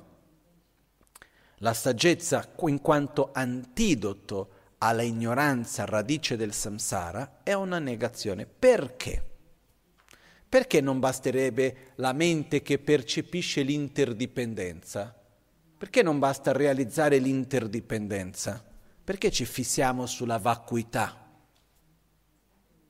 Perché la ignoranza è una affermazione. E nella nostra mente, che è strana, riusciamo a mettere insieme. Ah, è, è, appare come essendo di esistenza intrinseca? Sì, dipende da cause e condizioni. Noi riusciamo addirittura a pensare è interdipendente ed è vuoto di esistenza, ed è di esistenza intrinseca. In qualche modo, anche se non è corretto, riusciamo a mettere le due cose insieme. Però noi non riusciamo a mettere insieme due cose direttamente opposte. Non so se è chiaro questo. In un modo erroneo io posso mettere insieme che appare come essendo di esistenza intrinseca, comunque dipende da cause e condizioni, è interdipendente. Anche se non fa nessuna logica, posso percepire in questo modo, posso mettere nella mia mente le due cose insieme. Ma non possiamo nella nostra mente tenere due oggetti che sono direttamente opposti, due modi di apprensione, di percezione direttamente opposti. Perciò per eliminare il modo di apprensione, la mente che si aggrappa a un'apparenza come essendo reale, io devo percepire che quell'apparenza non è reale. Per una mente che si aggrappa a qualcosa come essendo di esistenza intrinseca, io devo generare la mente che percepisce che non è di esistenza intrinseca. Okay? La definizione di vacuità viene detto Gakcha Kaktsam Gimega. Gakcha Kaktsam Gimega. Letteralmente la traduzione letteraria sarebbe la negazione non affermativa dell'oggetto di negazione. Ripeto, la negazione non affermativa dell'oggetto di negazione. Esistono due tipi di negazioni una negazione affermativa e una negazione non affermativa. Quando mi hanno spiegato per la prima volta mi hanno dato il seguente esempio. Una negazione affermativa. Oggi non mangio. Adesso non mangio. Qual è l'affermazione che viene come conseguenza di questa negazione? Se dico oggi non mangio vuol dire che un altro giorno mangerò. Non necessariamente domani, ma che un altro giorno mangerò. Se dico adesso non mangio, vuol dire che adesso non mangio, ma in un altro momento mangerò. E se io dico non mangio, è una negazione che non crea nessuna affermazione. È una negazione non affermativa. Una negazione affermativa è una negazione che porta come conseguenza naturale a un altro fenomeno. Una negazione non affermativa è una negazione che finisce in se stessa. La vacuità è una negazione non affermativa, perché non ci porta a capire qualcos'altro, ma sì a vedere che manca di esistenza intrinseca, punto. È la semplice, non è, è la, è la, la definizione letteraria corretta è la negazione non affermativa, possiamo semplificare dicendo la semplice non esistenza dell'oggetto di negazione. Qual è l'oggetto di negazione? L'esistenza intrinseca. Viene, detta, viene data questa definizione alla vacuità perché le varie scuole filosofiche definiscono l'oggetto di negazione leggermente diversamente. Dalla scuola Vaibhasika alla scuola Madhyamika Prasangika che sono, è la prima e l'ultima. Abbiamo la scuola, abbiamo la Sautantrika, abbiamo la um, Vaibhasika, Sautantrika, Chittamatra, Madhyamika, Madhyamika Prasangika, Madhyamika uh, Sautantrika, Madhyamika Prasangika. Sono le varie scuole. E ognuna di loro mette l'oggetto di negazione in un modo diverso, non sono tutti uguali. Il modo in cui noi abbiamo spiegato oggi e come si spiega di solito è secondo la scuola Madhyamika Prasangika, che sarebbe la scuola più alta. In un'altra occasione possiamo prendere e vedere i punti di vista delle quattro scuole. Ed è molto interessante, perché le prime scuole ci portano a vedere che la realtà esiste. No? Le prime due scuole di pensiero buddista, che è la Vaibhasika e la Sautantrika, che sono, tutte queste sono state insegnate da Buddha in contesti diversi. E vengono dette che le scuole sono come dei gradini di una stessa scala. Per arrivare al terzo devo essere passati prima dal primo e dal secondo. E nelle prime due scuole Buddha spiega la realtà come essendo solida. Le cose esistono. No? Parla per esempio delle caratteristiche intrinseche dei fenomeni. Il fuoco brucia, che tu voglia o no. L'acqua bagna. No? E da questo entriamo, c'è una distinzione fra fenomeni relativi e assoluti, totalmente diverso il modo di vedere questo. Okay? Comunque la prima scuola porta a dire che la realtà c'è. È importante come noi ci relazioniamo con la realtà, però esiste una realtà solida. Questa è la prima e la seconda scuola, hanno una leggermente diverso. La terza scuola viene chiamata la città matra, che è solo mente, va dall'altra parte e dice quello che esiste, tutto quello che esiste esiste solo dalla mente, non esiste indipendentemente dalla mente. E ci porta all'altro estremo. Ok? E ci porta, è la scuola più complessa, più difficile da studiare da capire, quella di cui si passano più anni studiando per capire perché è molto complessa. In essenza è il fatto che dice qualunque cosa tu percepisca, qualunque cosa esiste, esiste in dipendenza della mente. Arrivano addirittura a pensare che anche l'oggetto che noi viviamo, qualunque cosa c'è, è frutto delle azioni. Le azioni nascono mente, nella mente, perché il karma nasce nella mente, quindi tutto esiste dalla mente, nulla esiste indipendentemente dalla mente. Dopo di questo viene la scuola Madhyamika Sautantrika, che dice la realtà non è esterna e non è neanche solo interna, è un insieme dei due. La scuola Madhyamika Sautantrika dice la realtà è un insieme di due parti. Quindi per dire, quando io vedo la campana, usiamo il fiore, preferisco, quando vedo il fiore, io c'è una parte della realtà del fiore che è il valore che io attribuisco, che viene dal valore che io vedo, e c'è una parte che è intrinseca del fiore stesso. È un insieme di due parti ok? Dove dice che non esiste una realtà interna indipendente da una realtà esterna, ma però è sempre un insieme di due parti. Quindi mette insieme le, due, le, le prime scuole e poi dopo quella dopo. La scuola Madhyamika Prasangika va oltre e dice la realtà esterna esiste, però non esiste indipendentemente dalla realtà interna e non ce n'è nulla, il fiore non ha nessun aspetto, per quanto sottile e piccolo possa essere, che sia totalmente indipendente, autonomo, intrinseco. Qualunque cosa sia, esiste in questa dipendenza, l'insieme delle parti e il valore attribuito su queste parti.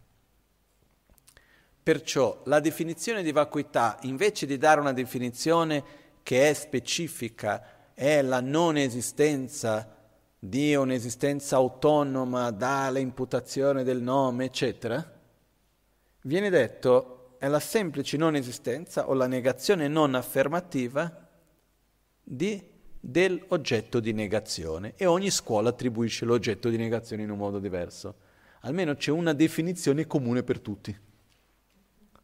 Poi questo porta che la discussione entra in che cosa è l'oggetto di negazione.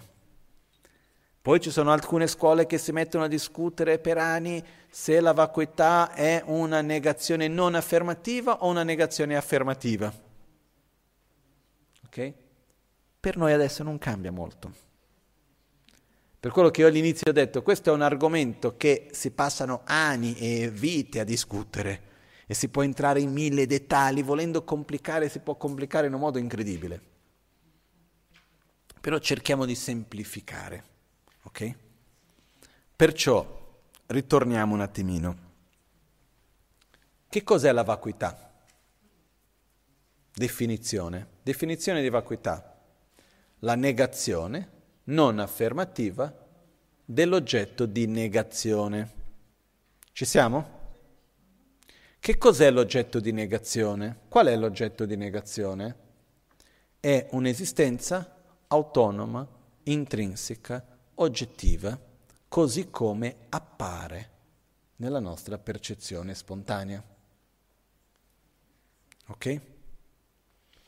Come mai i fenomeni, qualunque cosa, non è di esistenza intrinseca? Perché è interdipendente. È interdipendente perché dipende da cause e condizioni, dipende dalle proprie parti e dipende dalla base di imputazione e l'imputazione del nome. Ci siamo? Con questo abbiamo una base molto solida per andare avanti, se abbiamo questi punti chiari. Ok? Adesso ritorniamo al testo. Se non possiedi la saggezza che comprende la vera natura delle cose, qual è la vera natura delle cose? Che nulla esiste in un modo autonomo, intrinseco, indipendente. Ok? Qua c'è un altro termine importante, realtà relativa e realtà assoluta. Anche qua ogni scuola lo definisce in un modo leggermente diverso. Noi adesso diamo una definizione, non andiamo al dibattito fra le varie scuole. Realtà relativa. Eh? Qual è la realtà relativa del libro? Le sue cause, condizioni, il nome che viene attribuito libro, la realtà relativa è il modo in cui esiste indipendenza del nome che gli viene attribuito, quindi è relativo all'osservatore, esiste in un modo relativo alle parti che lo compongono e alle cause e condizioni che l'hanno reso possibile. Qual è la realtà assoluta del libro? che il libro manca una realtà assoluta. In altre parole, cerchiamo di cambiare le parole per semplificare un po'. Qual è la realtà soggettiva del libro? Che libro dipende dall'osservatore, quindi la mia percezione è una realtà soggettiva del libro.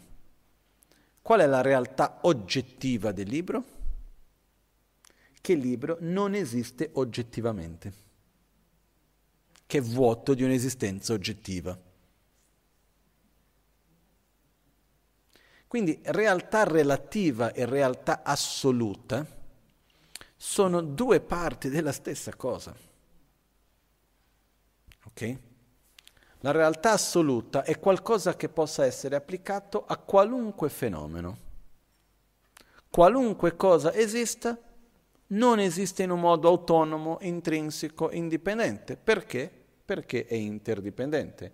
Quindi qualunque cosa esiste è vuoto di esistenza intrinseca, è della natura di vacuità e questa viene attribuita come la realtà assoluta di ogni cosa. Ogni tanto possiamo leggere questo termine, realtà assoluta, verità assoluta. Ok?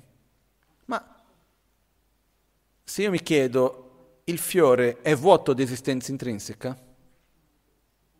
Sì, è della natura del vuoto di esistenza intrinseca, in altre parole, è della natura di vacuità? Sì. Ricordiamoci, ogni volta che diciamo vacuità vuol dire se è vuoto di qualcosa. Il, il fiore è vuoto di esistenza intrinseca o no? Sì. Perché è vuoto di esistenza intrinseca? Perché è interdipendente, perché esiste come fiore in una interdipendenza fra la base di imputazione e l'imputazione del nome, eccetera. Ma perché è interdipendente? Perché è vuoto di esistenza intrinseca. Uno non può esistere senza l'altro. Se è vuoto di esistenza intrinseca è interdipendente. Se è interdipendente, inevitabilmente è vuoto di esistenza intrinseca. In realtà stiamo dicendo la stessa cosa in due modi diversi. Uno è un'affermazione, un altro è una negazione, però stiamo dicendo la stessa cosa alla fine. Dire che qualcosa è interdipendente e dire che qualcosa è vuoto di esistenza intrinseca, stiamo dicendo in fondo la stessa cosa. Ok? L'interdipendenza di un oggetto è la sua realtà relativa e la mancanza di esistenza intrinseca è la sua realtà assoluta. Ok? Però non sono due cose separate, sono due manifestazioni dello stesso.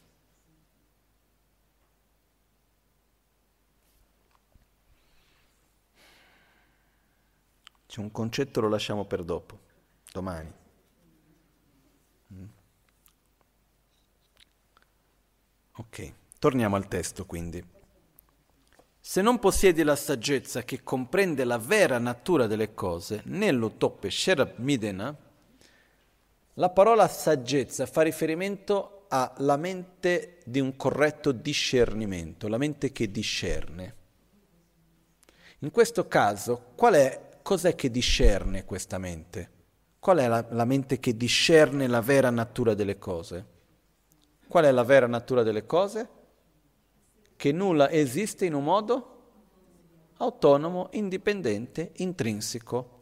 Perciò se non possiedi la mente che discerne l'esistenza interdipendente, quindi vuota di esistenza intrinseca di ogni cosa, sebbene tu abbia sviluppato la determinazione di uscire dal samsara per te stesso, la rinuncia e la determinazione di diventare un Buddha per aiutare gli altri a uscire dal samsara, la bodhicitta, la radice del samsara, la mente che si aggrappa all'esistenza intrinseca di se stesso e degli altri fenomeni, la propria ignoranza, non può essere estirpata, perché l'unico modo per eliminare la mente che si aggrappa all'esistenza intrinseca è generare la mente direttamente opposta, ossia quella che si oppone, quella che nega l'esistenza intrinseca.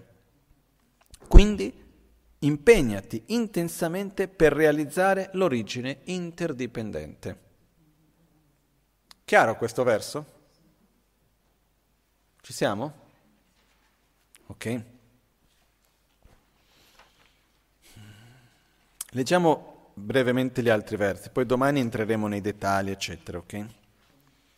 Kangshi korde chunam tamche gi gyunre namya luwa me tongshin mikpe teso kanyi kun shikpa tenye sangye gebe lamla shuk. Nangwa tenre luwa me padang tongpa kelen talwe kowa nyi jisi sosur nangwa tesitu tadung tupe gompa tokpa me. Namshi rejo mebar chikchar tu tenre milur tongwa tsamnyi ne ngeshe yulgi dzintang kun jikna tetse tawe cheba dzokpa la. Shenya nawa yota selwa dang tongbe meta selshin tongba ni gyodan rebu charwe tsul shena tarzin tawe chokpar mi gyuro. Colui che vede come inevitabile la realtà di causa ed effetto, colui che vede come inevitabile l'interdipendenza. Ok? Di tutti i fenomeni nel samsara e nel nirvana, ossia colui che vede come inevitabile l'interdipendenza di tutti i fenomeni puri o impuri, qualunque fenomeno sia esse. Distrugge totalmente ogni percezione errata. Quali sono le percezioni errate? L'aggrapparsi all'esistenza intrinseca. Quando qua fa riferimento a percezione errata, fa riferimento all'aggrapparsi all'esistenza intrinseca. Quindi chi, vedendo l'inevitabilità dell'interdipendenza in qualunque fenomeno distrugge l'aggrapparsi di esistenza intrinseca di quel fenomeno, è entrato nel sentiero che compiace Buddha. Leggo una volta ancora. Colui che vede come inevitabile la realtà di causa ed effetto, ossia l'interdipendenza, di tutti i fenomeni nel nirvana, nel samsara e nel nirvana, distrugge totalmente ogni percezione errata.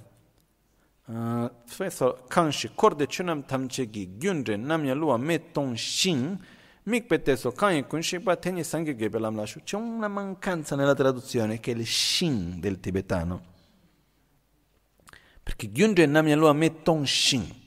Colui che vede come inevitabile la realtà di causa ed effetto di tutti i fenomeni nel samsara e nel nirvana e quindi e conseguentemente distrugge totalmente ogni percezione erronea, ogni percezione errata, è entrato nel sentiero che compiace i Buddha.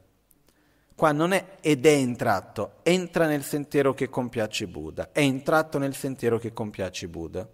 È chiara la differenza? Perché così come c'è scritto, sembra che stai descrivendo uno stato. Stai descrivendo uno stato che dice colui che vede come inevitabile la realtà di causa ed effetto di tutti i fenomeni nel samsara e nel nirvana, che allo stesso tempo distrugge totalmente ogni percezione errata quindi, ed è anche entrato nel sentiero che compiace Buddha. Qua sono delle conseguenze.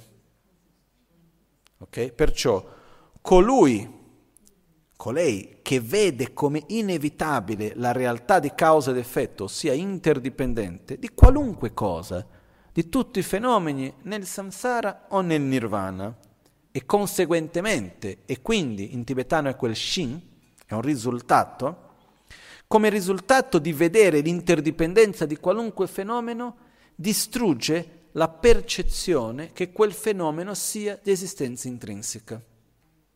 Distrugge la percezione errata, distrugge l'aggrapparsi all'esistenza intrinseca di quel fenomeno. E come risultato entra nel sentiero che compiace i Buddha, entra nel sentiero verso la liberazione del samsara. Ok? Diventa molto importante sempre ritornare a questa correlazione che c'è fra interdipendenza e vacuità.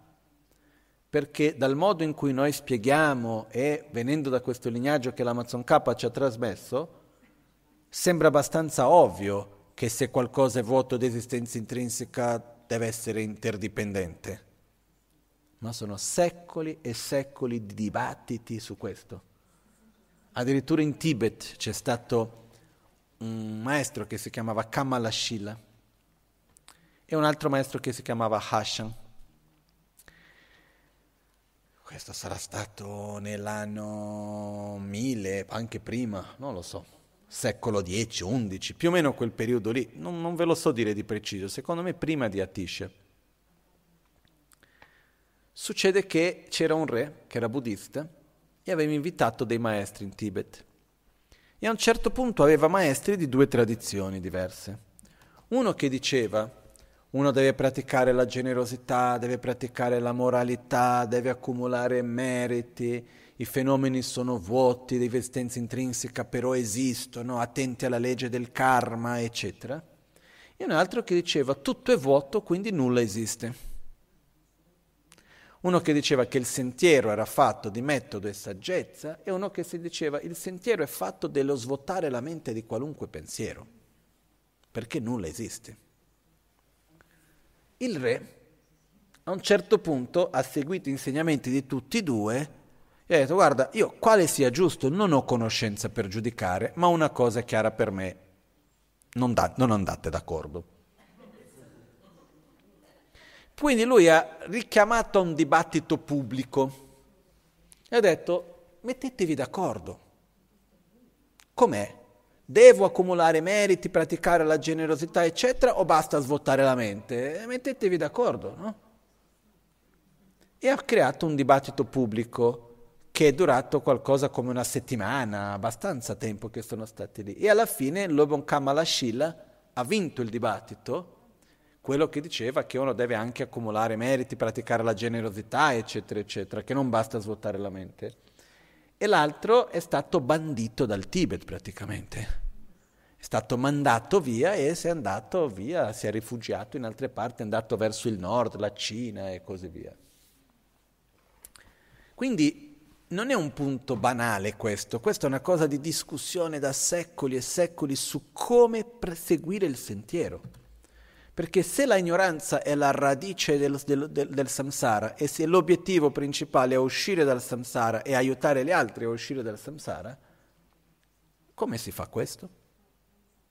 È un punto chiave, no? E su questo è stato oggetto di discussioni, di dibattito per secoli e secoli, ancora oggi in certi contesti. E che oggi Viviamo in quest'epoca dove c'è il rispetto della libertà religiosa e quindi che va benissimo, però certe volte sembra che non si possa dire nulla a nessuno perché se no non stai rispettando la libertà dell'altro.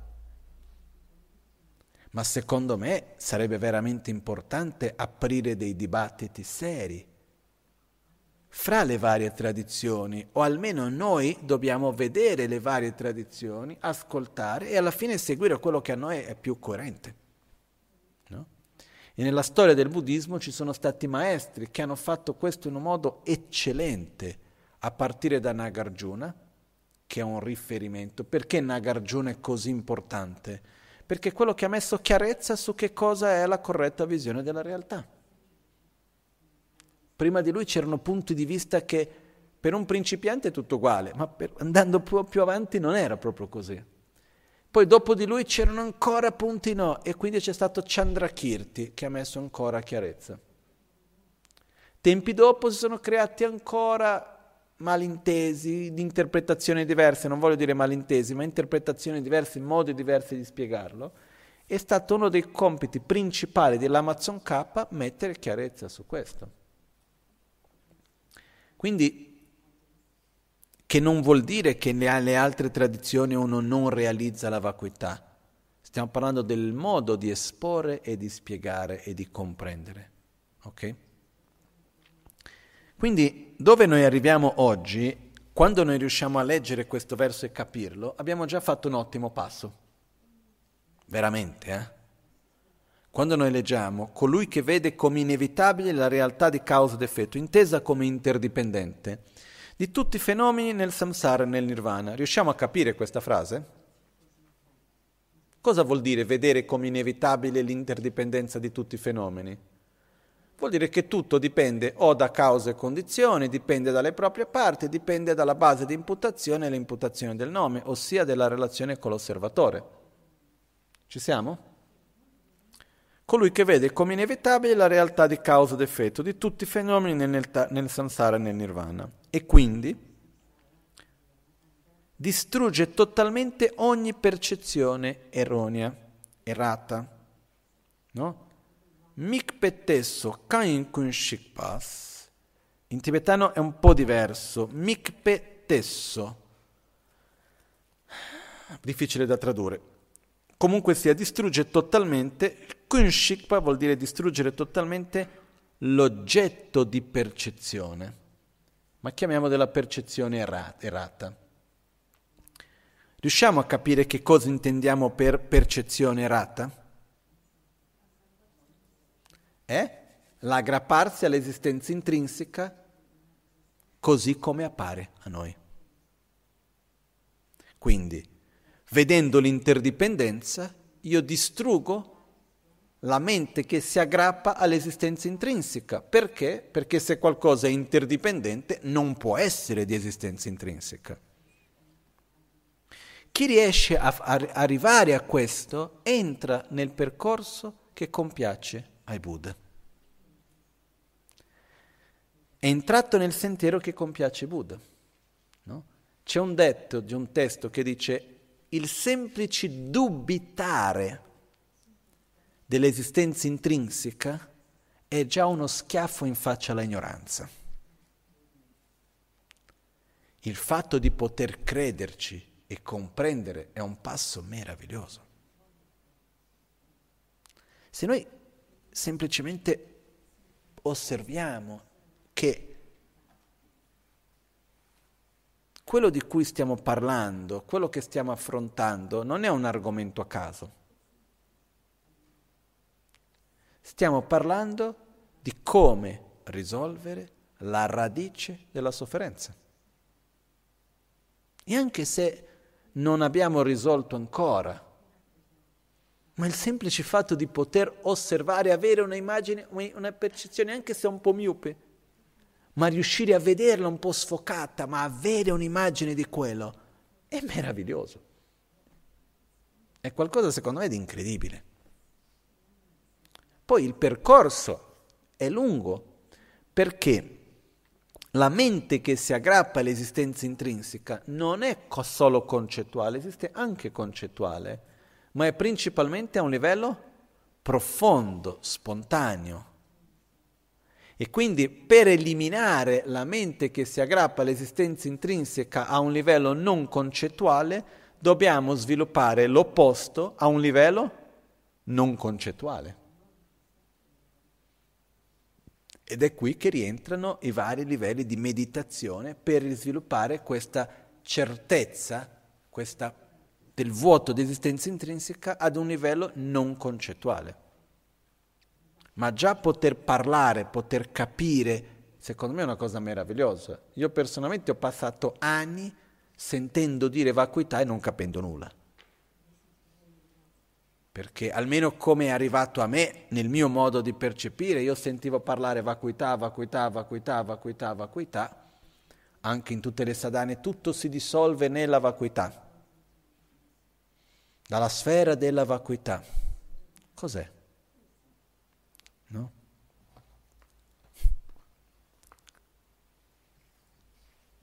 Molto brevemente, il fiore si dissolve nella vacuità. Dalla sfera della vacuità sorge un fiore di qua, di là o sorge questo o quell'altro. Cosa vuol dire che il fiore si dissolve nella sfera della vacuità? che il fiore sparisce? Cosa uno deve meditare, immaginare? Quando dice il fiore si dissolve nella sfera della vacuità. Cercate per un attimo di vedere il fiore, ma a un certo punto togliere il nome.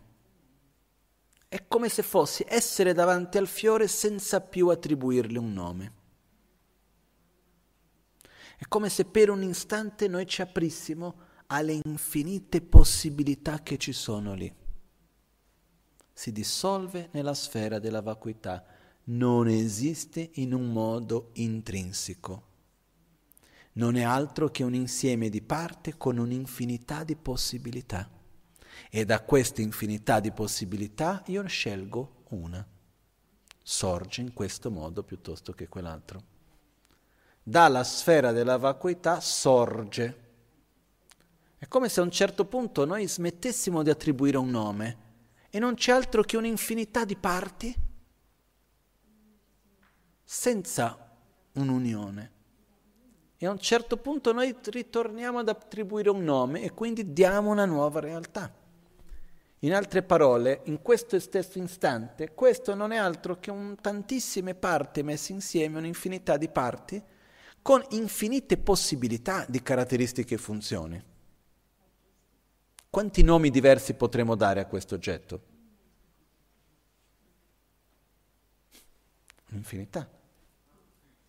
Perciò quando noi diciamo si dissolve nella sfera della vacuità, non è che pff, sparisce, è che noi in quanto osservatori smettiamo di attribuire quell'oggetto come essendo di esistenza intrinseca. È come se per un attimo accettassimo, percepissimo che non è di esistenza intrinseca e lasciassimo libero da un attributo, da un nome, e poi dalla sfera della vacuità sorge, quindi andiamo ad attribuire un nome a quell'insieme di parti. Okay? Io dissolvo nella vacuità, corpo e mente tolgo l'identità, poi ad attribuire una nuova identità, dalla sfera della vacuità sorgo come. Quello che voglio dire è che non si può meditare correttamente nel Tantra senza avere una buona comprensione del Sutra.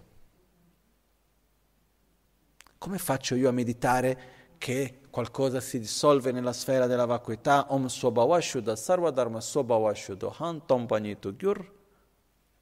Tutto si dissolve nella vacuità se non so neanche cos'è vacuità. Quindi qual è la tendenza quando uno legge una sadhana? E va lì e dice tutto si dissolve in vacuità, cosa uno fa di solito?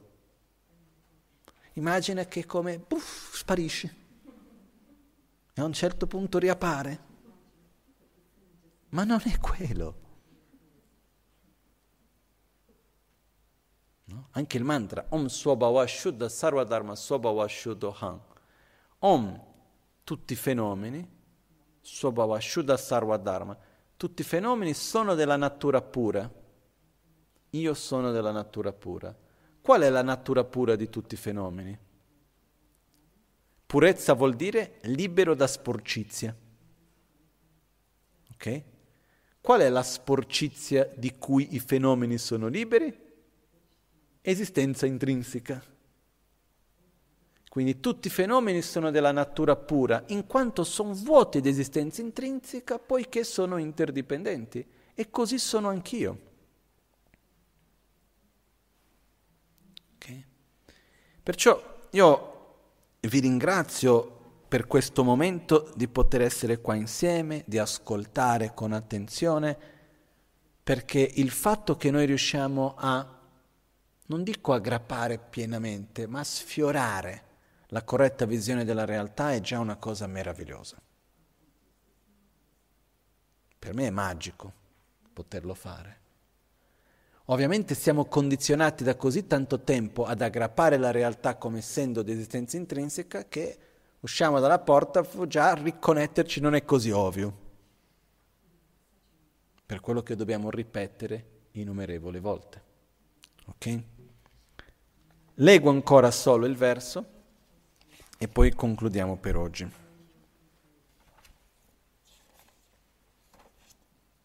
Fin quando le due realizzazioni, quella delle apparenze, ovvero l'inevitabilità dell'origine interdipendenze, la realtà relativa, come i fenomeni esistono in quanto interdipendenti, e quella della vacuità, ovvero la non asserzione, non asserzione di che cosa? Di esistenza intrinseca. La non asserzione vuol dire la non aggrapparsi all'esistenza intrinseca, la non asserzione di esistenza intrinseca. Fin quando queste due realizzazioni, l'interdipendenza e la vacuità, vengono considerate separate, come due cose separate, non vi è ancora la realizzazione del pensiero di Buddha Shakyamuni. Se uno mette l'interdipendenza da una parte e la vacuità dall'altra, non hai capito niente. No? Nel Sutra del Cuore Buddha dice Suk tompao tompagni sukso, suk le tompagni shemain, tompagni le kyan suk shemaino. La forma è vacuità, la vacuità è forma. Uh, su tompao tompagni su le tompagni shemain. La forma non è altro che vacuità, la vacuità non è altro che forma. Domani lo spieghiamo meglio. Però ciò che è interdipendente è vuoto di esistenza intrinseca, ciò che è vuoto di esistenza intrinseca è interdipendente. Però per secoli diverse persone, praticanti, tradizioni hanno visto queste due cose come due cose separate. Finché uno vede come qualcosa di separato l'interdipendenza e la vacuità, non ha capito la visione di Buddha Shakyamuni. Quando le due realizzazioni, quella dell'interdipendenza e quella della vacuità, esistono simultaneamente senza alternarsi e la semplice percezione dell'inevitabilità dell'origine interdipendente eliminerà la concezione di un'esistenza intrinseca, allora, la visione, allora l'analisi della visione è completa. Riusciamo a capire questo verso o no? Lo rilego una volta ancora. Quando le due realizzazioni, quali sono le due realizzazioni? Interdipendenza e vacuità esistono simultaneamente su uno stesso oggetto. Il fiore è vuoto di esistenza intrinseca in quanto è interdipendente. E la semplice percezione dell'inevitabilità dell'origine interdipendente, la semplice percezione che dipende da cause e condizioni, che dipende dalle proprie parti, che dipende dall'imputazione del nome, la semplice percezione dell'inevitabilità dell'origine interdipendente del fiore, eliminerà la concezione di un'esistenza intrinseca quando il vedere che il fiore dipende da cause e condizioni, dipende dalle proprie parti, dipende dall'imputazione del nome, elimina l'aggrappare all'esistenza intrinseca del fiore, quando questo avviene l'analisi della visione è completa. Questo vuol dire che quando riusciamo a collegare le due cose, del vuoto di esistenza intrinseca e l'interdipendenza, o meglio ancora, quando ogni qualvolta che percepiamo, che vediamo che qualcosa dipende da cause e condizioni, dipende dalle proprie parti, è relativo, dipende dall'attribuzione di un significato, dipende dall'imputazione del nome, ci porta naturalmente a negare l'esistenza intrinseca, così come appare, negare quell'apparenza illusoria, vedere l'apparenza illusoria come illusoria, quando riusciamo a fare quello, na- l'analisi della visione è completa. Abbiamo capito. Dopo c'è da meditare, però l'analisi della, del sentiero è completa. Inoltre, l'estremo dell'esistenza, ossia l'eternalismo, domani vediamo questo, è eliminato dalla apparenza e l'estremo della non esistenza è eliminato dalla vacuità. Se comprenderai che la vacuità appare come causa ed effetto, come interdipendente, non sarai preda dalle delle visioni estremiste. E la K conclude Tetra lamgi tsowo namsumgi ne namrangi jishin tokpetse e battende tsundo topkene tengi dumanyurtu trupshik pu. Quando avrai realizzato correttamente i punti essenziali dei tre aspetti principali del sentiero, dimora in solitudine e genera il potere della perseveranza entusiastica. Raggiungi presto la tua meta finale, figlio mio, figlia mia figlio mio perché l'ha scritto a Zakon Avanchakpa. No? Comunque, io vi chiedo di rileggere questi versi ancora un po' di volte, ok? Prendere questi versi qua a partire dal verso 9, ok? e andare fino al verso 12. Okay? Rileggere alcune volte, cercare di spiegare a se stessi. E per me è commovente vedere come l'Amazon K riesce in poche parole a guidarci a qualcosa di così profondo e così importante. No? E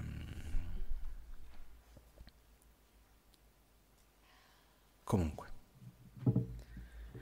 Perciò facciamo le nostre dediche, domani continueremo, domani concludiamo la parte sulla corretta visione della realtà, cercherò di spiegare un po' anche a voi il processo di meditazione sulla corretta visione della realtà e anche come il sentiero all'illuminazione viene diviso fra gli stadi di realizzazione della vacuità.